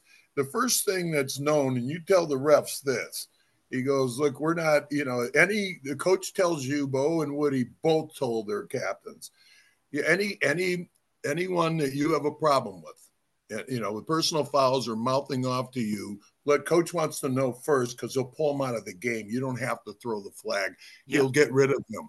Yeah. And, and and that every one of us knew that. That's why you never saw a fight in that game because that was the most police game, at least back when I played. I mean, I yeah. saw a couple things like, you know, when we got a little chippy in the last few years, but when we played, you know, when Stillwagon and Janny White and Grand Grand and and, uh, and then my classes with Rick Leach and and uh, you know and, and Keith Byars and all those great players that ever it was called class and it was honor and there was no there was no gray area uh, that didn't exist so you could take that series as long as you want and look at it. But I think the chippy started in the last 15 years, 10 years, because that's why things like me and, and Tom Levenick should be, those were normal back then. Yeah. Oh, yeah. Well, we all remember what 97, I think it was, uh, uh, Charles Woodson and uh, David Boston going at it. You know what I mean? Uh, uh you know, down the sideline. Of course, that was Lloyd. Uh, no, who was that? That was Lloyd, was right? Lloyd yeah, that was Lloyd Carr was Lloyd, yeah. by then, because uh, mm-hmm. Gary Moeller, former Ohio State mm-hmm. captain, mm-hmm. who had been the head coach at Michigan, you know, because that's where Michigan went. Who I love, by the way, recruited that's, me. Yeah, a dear, wow. a, a dear, dear, wonderful man, and yeah. God bless him. And yeah. by the way, for the record, what blew up Jim Harbaugh away, I might as well bring every story on your show. Go ahead. The one thing that shocked Jim Harbaugh that summer when Gary Moeller died and he went to the funeral in Lima, Ohio, who was walking out when he was walking in was Tom Cousineau because wow. people don't realize how close Tom Cousineau was to Gary Moeller. Yeah. And you know what bothers me is there were two guys that we almost got when I was playing in Michigan. And the first one was Tom Cousineau, yep. who, who said he would have gone. And I you know, Coos, don't get yep. mad at me. I'm breaking the thing right now. He'd have gone to Michigan if Moeller would have been around the whole time. And, and, and there he is at a funeral, which gives me evidence. The second one and you know Brett Adams, and that's Chris Spielman's agent. Yeah, and, you oh know, yeah, Brett's a good friend of mine too. And and and Chris Spielman wanted to go to Michigan, but his dad told him, "Don't come bother, uh, don't come uh, bother to come back for Thanksgiving because there's going to be no home here for you." so he got forced. His was more of a Massillon, uh, Paul yeah. Brown type of relationship in Ohio State than because you know it's hard to get all of those guys there. You know. Oh yeah. Well, yeah, well, yeah, exactly. Well, Archie's final three was Ohio State, Michigan, and Northwestern because he, he yeah. made good grades. You know what I mean? But uh, yeah. as Jose goes, why would you consider Northwestern? Well, I'll make good grades. you know, you know, it's it's funny because when we were all growing up, but the one thing I will say is Ohio high school football is second to none. And as much as I can hear things uh, from alumni and everything else, I mean, I don't know what the problem was with Jim's first seven years or the 14 years in between, but I can guarantee you this: there weren't a lot of Ohio high school players on that roster. Yeah, yeah. And and I'll tell you this: the one thing I am is the Ohio High School Athletic Association. And whether you're in Northern Ohio, you're in Northeastern Ohio, you're in Northwestern Ohio, and you're in Southern, and you're in uh, South Central, or right there in the middle of the heart in Columbus, these are great football players. Yeah. Yeah. And look at when you go around, they're just littered in the NFL. Yeah. And the Oh, yeah. question is, how many can you get? And, and and everybody looks at their alma mater, but the one thing us Ohio guys got, including Tom Levenick, you know, in the end, I mean, he's, he's now an Ohio kid for life. We're Ohio kids, What what, you know. what see I grew up in Alabama and in Texas. Oh. Texas football, Texas high school football really takes a backseat to no one either, uh, in a lot of in so many ways. But what is it about what is it about Ohio football, do you think, John? I mean, especially back when in your in your time, there were so many great I mean, the Browners. I mean, write them down. I could name a million guys. Uh, John Hicks, you know what I mean? I mean, uh, of course, Orlando Pace came from Sandusky, of all places, maybe the greatest lineman I ever saw, at least I ever saw. Uh, but what is it about Ohio you think that stews that that that, that makes that stew? You know what I mean? That you have to to be to, be- to be a hard nosed, big time, tough football player. I have the answer too, and it's uh, and it's it's kind of interesting because it kind of goes back to Chris's high school, and it starts with a man named Paul Brown. Yeah.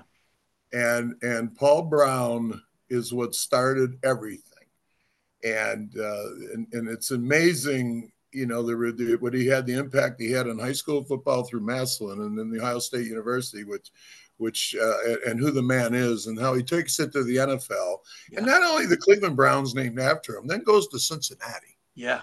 and, and builds it in Ohio. And if any guy can absolutely uh, pontificate, whether it's Marion Motley in the old days or or Frank Ryan or you know, it's old guys, or, or, or if you go Lou, Lou Groza and, and, and Dick Modzelewski's and the brothers and son Dick Schafrath from Ohio State. Yeah. And, and the greatest players ever, it all started there. And, and I, I'm going to tell you this too. And this is something nobody talks about. When I was a kid, uh, if you go from Johnstown, Pennsylvania, and you go right up through Beaver Falls, Joe Namath, right into Youngstown, and then you crew all over into Warren, Akron, Canton, and then you come on up into Cleveland and you mosey your way over there to the western suburbs of Cleveland, and then you end up out there in Toledo and and, and Fremont and, and uh, Woodville, where Johnny Giesler's from, and then you cruise up into uh, Detroit and end up in Saginaw. Yeah. those kids come from steel mills. They come from uh, from the glass factories. They come from where where automotives were built, where engines were built. They come from a place when the five dollar an hour wage was a major thing. But the one thing they come from is whenever they talk back to their parents, they it doesn't happen. And, and when a football coach was trying to coach you like Paul Browner back then, and you were mouthing him off, your father was in your face, not his. Yeah. And that's where Ohio, especially in that area, and, and Western Pennsylvania, and for that fact, Southeastern Michigan, they, these kids played hard and they played hard for you. And then, you know, everybody then changes, but I'm not saying it's bad today. I think it's all adapted.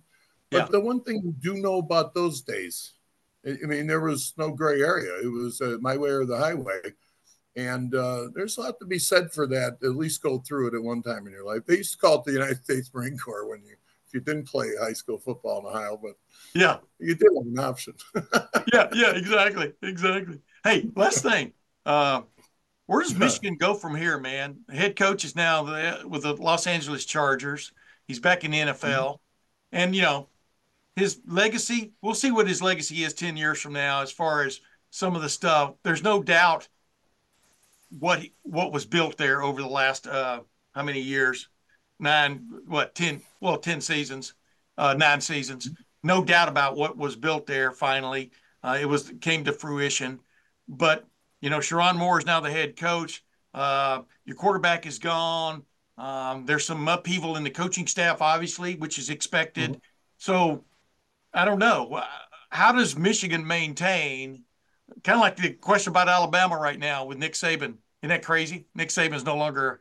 Isn't it funny? Real quick before we go, Nick Saban, his only two losses in college football playoff semifinals were to Ohio State in 2014, which went on to beat a Pac t- Pac-12 team, Oregon, to win the championship, and to uh, Michigan, which went on to beat a Pac-12 team, now a Big Ten team, but now but then a Pac-12 team, Washington, to win the national championship.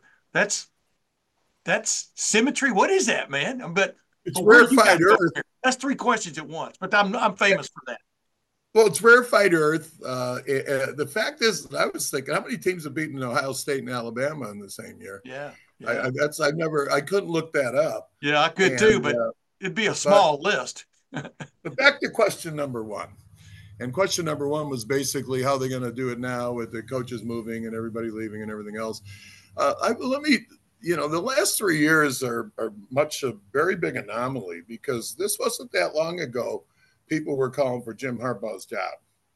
And, and I think what Jim did when he built his culture in Michigan, and I know one of the things that hurt him badly was that I think it was 2015 or 16 Ohio State game on that down marker would have put him in there, but he didn't get it and and whatever you know and that's something that'll always grill him because that that certainly set him back and and and then and then he went through a period i think in 2019 and 20 or actually before covid it would have been 2018 when uh, they played south carolina in the uh, in, in the uh, gator bowl or the hall of fame bowl whatever it was and they had a they blew a 19-3 lead and and then at the end of the game and he had his dad there and he had his brother there uh, johnny and jack and because we played for Jack, and Johnny was a little brat. You know, Harbaugh was a little brat in my locker room. I Yeah, mean, because sure. his dad was a secondary coach, so all of us knew the Harbaughs. We knew them from whatever. They they just they didn't have daycare back then. Bo's Yeah. daycare idea was they take over the locker room, they do whatever they want, and that. So John and Jim Harbaugh are very well known to the guys in the seventies, but but Jim was like struggling a little bit and I I- and then I think what he did was started retooling. You got Urban Meyer throwing the ball all over the field on Don Brown. And, and and I know Don Brown was a great coach, and I'm not. I, I hate to get on these podcasts and show any sign of disrespect because Don Brown is, is, is proven to be a great coach and head coach of Mass and or UMass. But the point is, Urban Meyer owned him. Yeah. And Urban Meyer just ran at RPO. So the Lend Lease program that happened between Baltimore Ravens and Michigan, which was basically John Harbaugh giving his brother uh, Mike Macdonald. Yeah. And so Mike Macdonald comes in and goes, "Ha ha, we can stop RPO," and does. Yeah. And then then he leaves us, goes back to the Ravens because they bought him back, and then they send us Jesse Minter, who says, you know, that's that Raven defense. And now he's gone and there. So they're all like leaving Sherrone. But Sherrone's 4 0. Hell, he beat Ohio State, Penn State, uh, Maryland, and Bowling Green. So you can sit there all you want, but he kind of did it on the road with 20, what, 42 Yeah. winning plays. And then and you ask what's going to happen. And uh, I, I will tell you this: we went from from we went from nothing with Brady Hoke and with uh, with Rich Rodriguez. Then we we started climbing, and then we went back to nothing. And by the way, just for the Buckeye fans out there in University, the 20 years of hatred, but I felt it. All right, because we couldn't do anything since Lloyd Carr won the Natty, or or, or it was 2004, uh, and and it ended when Bo died. Is when our our, our big push did, and then we Mhm. had no, we had no, there was no culpability, responsibility because Bo was dead, and Rich Rodriguez finds his way in there, Brady Hoke finds his way in there, and then we get the the the the, the golden child, and there he is, the great Jim Harbaugh, and then he struggles. So these last three years are an anomaly, anomaly, but it's the greatest three years in Michigan history. Uh, uh, I mean, recent history. Yeah. And where does it go from here? It could go anywhere, Tim. I, I, I none of us know, but I'm just thankful for the last three. Oh yeah, But you, you, you never know. I, I mean, Sherrone may more may be better than, than Jim Harbaugh. I don't Yeah. know. Well, that's what I keep reminding people. See, I, like I said, I grew up in Alabama, going to Alabama home games when I was a little kid in the early '60s when Joe Namath was there, and uh, and uh, you know Paul Bear Bryant walked on water. You know what I mean? All that kind of stuff. And uh, between Bear Bryant and Gene Stallings, there was a chasm. You know, I mean, uh, not maybe necessarily a desert, but uh, Ray Perkins couldn't get it done. Bill Curry couldn't get it done. Then he bring in a guy named uh, Gene Stallings from Texas A&M, who uh, the last time I had seen him and Bear Bryant together, Bear Bryant was picking him up after uh, Texas A&M upset Alabama in in '68 uh, Cotton Bowl because uh, we were there because we'd moved to Texas, but you know you got to support right. But then between Gene Stallings, who they ran out of town, I mean, right. made it unbearable. They made it unbearable uh, between him and uh, Nick Saban. Desert and all these Nouveau Alabama fans who think it's always been this way with Nick Saban, the way it was with Nick Saban, they're they may be in for a surprise. Who knows? Because I think uh, Kalen DeBoer is a hell of a coach. The guy they ended up getting from from uh, Washington, but it's the same thing. You know, the key is for Sherrone Moore to be Sherrone Moore. You know, I think you agree with that. I think everybody yeah. can see that you've got to have patience because there's going to be a fall off this year in some form or fashion. But mm-hmm. Moore doesn't need to be Jim Harbaugh the second.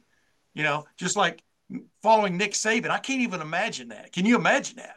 Following. Well, you know, you know what's interesting about that because I'm one of those guys that that, that is I just I do statistics on my own. Gotcha. So I'll actually sit there. I'll get bored and I'll I'll go through a book and do my own numbers. Wait a minute, aren't you a former aren't you a former football player? What are you doing? Go ahead now. Yeah, but I was a math guy too. Matter of fact, okay. I finished 16th in the, I think I had 800 in my SATs in math, and I finished 16th in the state in a math contest out wow. of Ignatius. Wow. So I, I, I just like numbers. And one of the numbers that I think I'm right on, because I did this myself, and uh, and it was after golf, so I probably had a couple beverages. but uh, I think Bo's record at Michigan, just his record at Michigan, I think it was 79 9 or, or 80. Harbaugh's was like was like 79 9. And remember, he won went 40 and 3 in his last 43 games. Yeah. But you know, at at, at Michigan, but I, it, it's it's he never got past it percentage wise and then left because he struggled to start. Yeah. And then then when he turned it on, he went on a level that Urban Meyer would understand. Yeah. You know, I mean, yes. And then Jim Tressel. And that's one question I have for you. If you want to end this thing, that one question from you. Uh, another trivia question I have. Uh-oh. Who's the only university in, uh, in college football that has fired three national championship head coaches? That's pretty now, funny. Actually, it's Urban, like actually, you guys still get the best coaches. Actually, just keep firing yeah, them. Urban Urban wasn't fired, but Urban had de- had determined that he didn't like the atmosphere anymore because of what went on at the beginning of that year in 2018.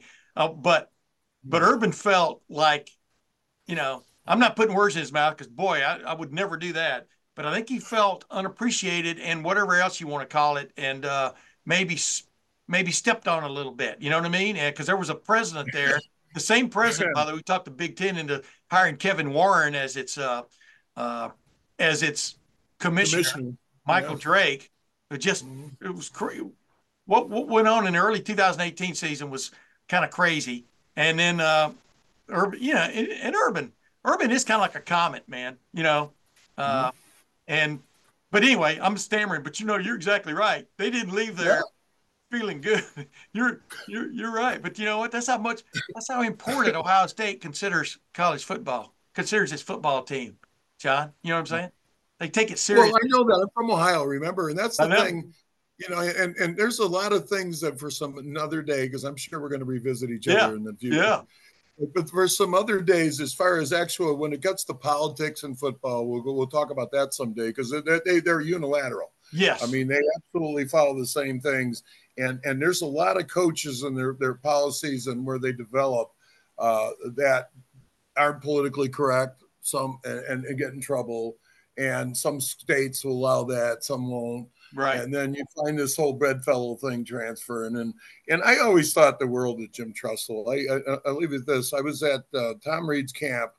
I was going into my senior year in Michigan. I was a all Big Ten guard the year before and I worked the strength coach in Miami, Ohio when Tom Reed took the job. Yeah. And who was my roommate the first week? Jim Tressel. Oh, and kidding? he had come from Baldwin Wallace with his daddy. His daddy was Lee Tressel. That uh, and Jim was uh, was a young coach, and he and he that was his first Division One job, uh, or Tom Reed, and and we were roommates the week. And Jim doesn't remember it. I talked to him on the phone, but uh, Uh, that, that that was that was a long, long time ago. Uh, and I, I respected what a great coach. Yeah. And what a what a great record against Michigan. Yeah. And so, you know, it was hard for me every time he won because I personally thought he was such a wonderful human being, you know? Yeah. Yeah. And then Woody, of course, was all of our mentor because Woody was kind of like Woody and Bo. I mean, it doesn't get any closer to that. No. Their their, their passions was phenomenal, and then and respect was both ways. I know Yeah. that. Yeah.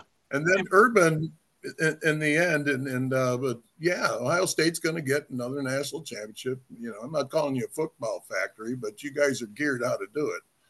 Uh, and, and you coming from Alabama, you, you know the drill. Yeah. Yeah. And Texas. Yeah, there you go. Yeah. But, yeah. uh, but we'll- see where it goes. But no, you're right about Tre- Tressel was the uh, Tressel was reverential when it came to Ohio State football too. I mean, he understood. I mean, he's the Mhm. one that started the singing Carmen, Ohio, win or lose at the end of the game. You know? yeah, and He's right on down the line. I mean, he got he made sure his players knew Ohio State football history. I mean, he would quiz them on it. I mean, it was you know it was important. And uh, and you're right. I mean, but every coach has his own style, man. I've never. yeah. There you go. It's all You know- geopolitical too, and Yeah, yeah. I'm sure Fielding H. Yost had some people going, "What the? Wait a minute, this guy, this guy goes to school here." it's crazy. Matter of fact, uh, one of these days when we're off the record, I'd Yeah. like to fill in. You know, there's a lot of other things, initiatives I've been working on yeah, that I think you'd find very interesting that we'd like to discuss because I think before, obviously, they deserve. They don't need a public forum to start, but we eventually would like to talk about some of the things in college football that we could be better. Oh, absolutely. I'm gonna have you back on because I mean, NIL and the transfer portal now have totally changed everything. Can Can you imagine what a clever dude like yourself who could figure along with play football, you do. You would you might have never even had to try to play in the NFL. You understand what I'm saying? I mean, you could have made a fortune. I was talking to Archie about that. I mean, you know, uh, Archie still does commercials, you know, in town and stuff. And he, you know, but but just think about if you could have parlayed some of those glory days of the of the 70s into like financial uh, uh, rewards. That would have been unbelievable, wouldn't it? Oh my goodness! And the money was nowhere. I mean, the only guy making money, and uh, apologies to Tom Cousineau, because he hates it when I do this to him, because it, he was the highest paid athlete in the world in 1979 uh, in April when he came out of the draft. Because remember, they gave him three million uh, dollars in, in Buffalo uh, for three years, and uh, and he, he uh, Ralph Wilson of the Bills only offered him a million five, so he basically doubled it. And Yeah. then Tom went there, and uh, and at one time he was the highest paid athlete in the world. Yeah. And you know now they got long snappers making that. I mean, uh, I mean, it's it's unbelievable what, and, and, which takes me back to the Tom Levenick thing. It, it's that all the head injuries we got for nothing, and how the NFL once we went into the NFL years later, when all my my teammates are and all over with Bubba Paris and Johnny Giesler and all these great football players from Michigan that, that have had injuries and need help, or Kenny Fritz dying, you know, at the very end, Tim, it's like they nobody wants to take any and responsibility for any of that. Yeah. And and that's why I like NIL because now at least the kids can do something and set it up on their own.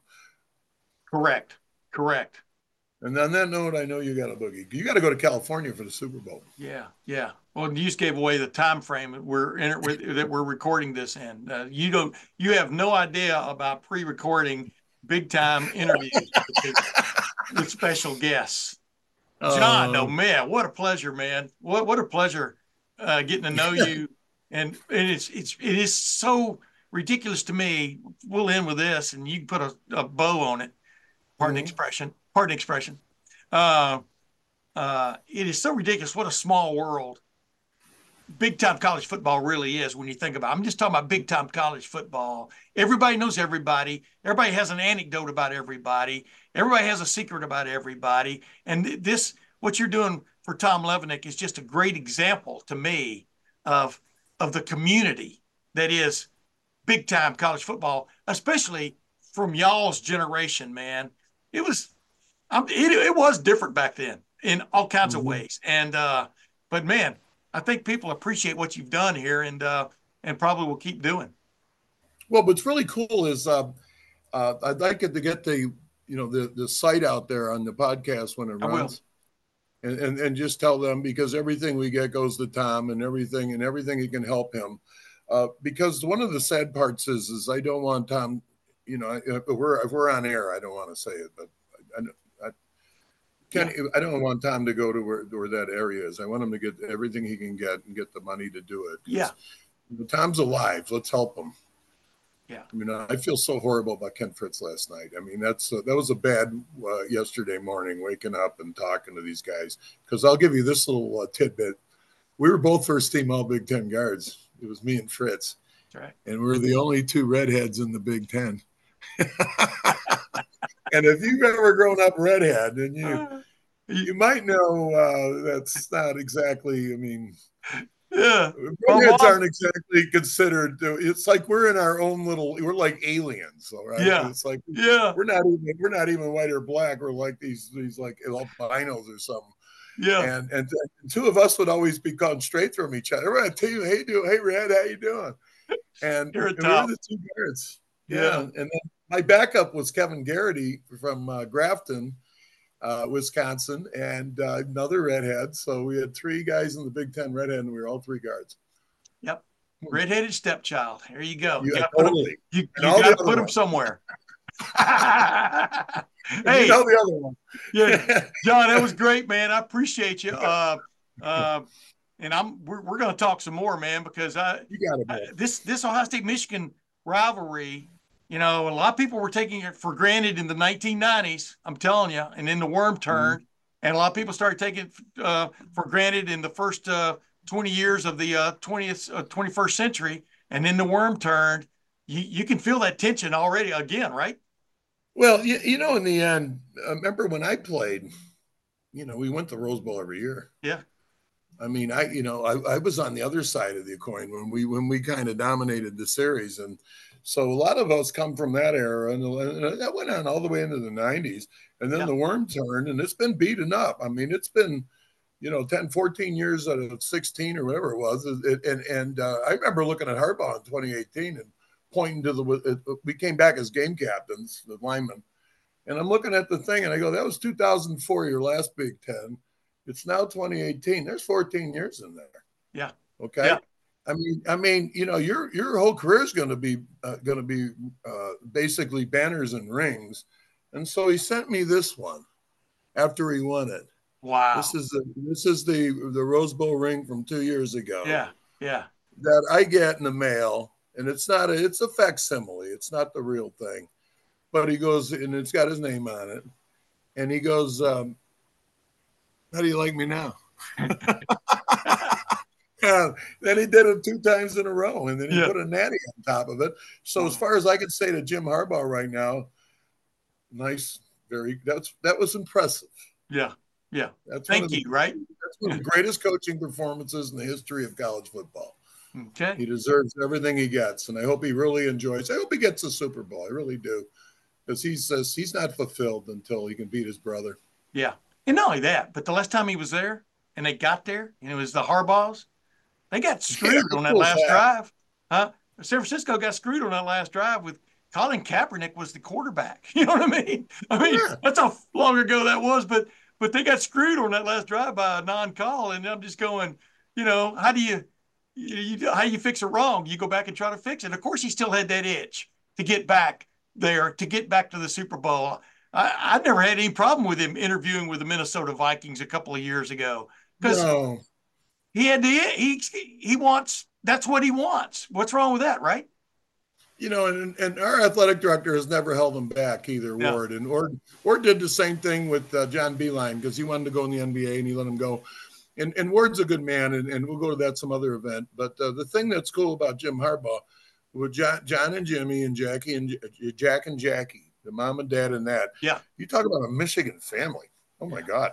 I mean, in our locker rooms every day, grew up literally, you know, no daycare, like I told you. The boys just hung out in the locker room. Yeah. I mean, God knows what they were doing when we were practicing. Yeah, I mean, exactly. they, they could have, and, and they and they had the equipment manager trying to babysit them, and they just did whatever they wanted to. So they'd come out in the field and throw the ball and punt the ball, and but that was all the coaches' kids. It wasn't just the Harbaughs. It was it was, uh, you know, Bo's son and and and Tirrel Burton's son and the whole staff.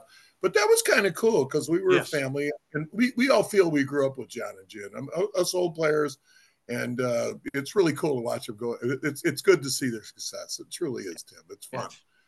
It's one of Yep. those things that Bo and Woody would have done. You know. Exactly. John Arbeznik, thanks for joining the Tim May Show, my man. You got it, my brother. And we're going to be back uh, uh, one of these times. Uh, and there's no issue too difficult for me.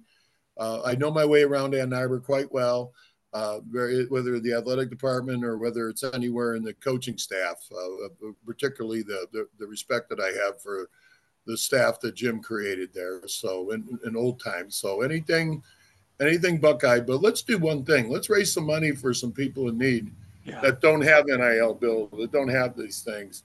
And let's uh, every once in a while realize that yeah, yeah, we can get along. It's like Rodney King.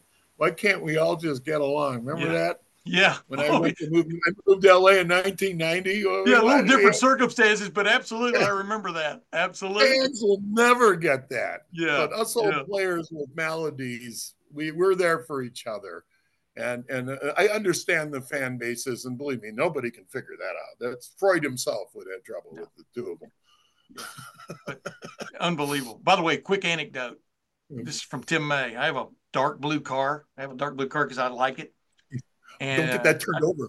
No, it wasn't necessarily the, the I just wanted to, you know, whatever. But when I covered the game up there this year, uh, this past year, uh, at Michigan, uh, I had parking parked over there at Pioneer High School, you know where the parking lot is there. And uh, and I put I put Michigan stickers on the front and back because if Ohio State won, I what because I had a obviously an Ohio tag on my car, but Right. Ohio State won, I was concerned, brother. I was concerned my might walk out there and be walking home instead of riding home. You know, like kind of like Woody And pushing the Ohio across. State guys turned your car over Yeah. because Michigan doesn't do that. Oh, they don't. What do they just flip it on its on no, its ear? remember, I remember Joe Dixon uh, uh, recruited me to go to Ohio State in 1975. And uh, it would have been like, yeah, January 75. And he had Michigan plates on his car. And I mean, and this is way back when. And his car got set on fire and turned over. And he played for Ohio State. Yeah, go figure. And, Ohio fans are different that way. I mean, one thing I will say in Michigan, because I think a lot of them are quite civilized. I mean, you know, they're they're usually college. They usually went to Michigan. Yeah. Uh, the, a lot of the, the a lot of the Ohio State fans I met through my life. Whenever I walk around in airports for years, when I'd wear Michigan anything, I'd get catcalled. Finally, my wife said to me, "Where are your Rose Bowl rings?" And I got three of them. So I'd start wearing them in my captain ring, four of them. Yeah. And I would just walk in there and I go, like I said, and, and I found out that 85% of them never went to Ohio State. Oh yeah, yeah, right? yeah. And, and that's what bothered me the most is that. And, and, and so Ohio's really a pro team. Ohio State's a pro team because we're not even loved in, in Michigan. You got to understand, Michigan State has a lot more students than we did. Uh, there, uh, almost everybody in Michigan State came from the state of Michigan. Michigan's international; it's out of state. You know, it's uh, expensive. It's like a Stanford or Harvard, and and we never the, the Michigan State uh, uh, Police Academy is is in Michigan. It's, it's in East Lansing, and so I used to hide my Rose Bowl rings when I got pulled over by a state trooper because I knew they were going to write me a bad one because they'd see the Michigan on it. Wow. Well, that brings a question. How many times you get pulled over? Twice, yeah. twice. Well, I used to fly. I had that lead foot, you know. Yeah, I'm with you, man. I know what you're saying. I know what you're saying. Hey, I, I hear you. You know, but I will say this: Buckeye Nation is a real thing. It is, like you just pointed out. Well, I it's mean, obvious. it is a Yeah. real thing, and it's it's kind of amazing when, uh, you know, it's kind of amazing to see it because I've seen the ebbs, ebbs and the flows. You know what I mean of the tides covering Ohio State football since '84 and being around it before then. I mean, I talked to Bo all the time. I, I'm not all the time, but I talked to Bo a lot. You know, and uh, he and Woody were just different, man. It was, you know, and and I, you know the thing I liked, believe it or not, the thing I liked about Ryan Day and Jim Harbaugh versus each other is uh, they are totally they were totally different people and uh, in all kinds of ways. I don't think there was any love lost between those two guys. I think anybody could sense that. Whereas with Woody and Bo, you knew that no matter what, there was something way down deep that these guys liked each other. You know what I mean? A lot. Nowadays, I don't you don't get that sense, right? I mean, at least I don't. And uh We're best friends. they were best friends. And at the end, Shemy told me the story best, Bo's son. At the very end of, uh, of, of when, when when Woody was dying, Yeah. he came to visit Bo the year before and uh, went to their house. And uh, Shemy was a little kid, and, and Woody went right by, uh, uh, walked right by Bo at the car. And so Shemy, he, he put his hand on his hair and shook it and went, Where's my girl Millie? Yeah. And walked right in there. yeah. And, and just that's that's the respect that they had for each other. I was at the Aladdin Club in Columbus when Bill Joseph ran it, and when we did the the uh, we, we we did. You know, I was in the first table, so I could hear Bo and Bo, Bo and Woody talking, and, and it was the uh, the Woody Hayes roast because the next event after that was his eulogy, and Bo Exactly. did both of them. I was there too. Go ahead. Yeah. And we're in the front page, and remember when Woody looks over to Bo, and when he's when he's uh, introducing him, and he goes, "Damn you, Bo, for 1969." Yeah, yeah. I mean, it didn't matter. That's the one that stuck in Woody's craw. Yeah. That was his greatest team. That was at a 30 game winning streak, right? Yeah. That was the that was the next Oakland Raiders. They said They- they're the best team in football. Yeah. Yeah. That one hurt. Yeah. On that note, On that note, uh, there's something else coming. But we'll get to that. no, I don't have anything else. I just figured we had fun today, and uh, Yeah. anytime you want. Hey, John, I hope good you didn't miss your tea time, my man. I hope I don't miss my flight. But ladies Well, and that's gentlemen, why I'm about to get out of here. Yeah, I got two o'clock. So, John Arbeznik, man, thank you for joining the Tim May Show. Let's do it again, all right? hey, uh, honor, sir. Really enjoyed it. And uh, hi, Buckeye Nation. Believe me, we're not that bad of people, but let's get some money for Tommy Levenick. Amen. Madness is here. Say goodbye to busted brackets because FanDuel lets you bet on every game of the tournament. Whether you're betting on a big upset or a one seed, it's time to go dancing on America's number one sports book. Right now, new customers get $200 in bonus bets if your first $5 bet wins on FanDuel. That's 200 bucks to use on point spreads, money lines. You can even pick who's going to win it all. Just visit fanduel.com slash on three and bet on college hoops until they cut down the nets.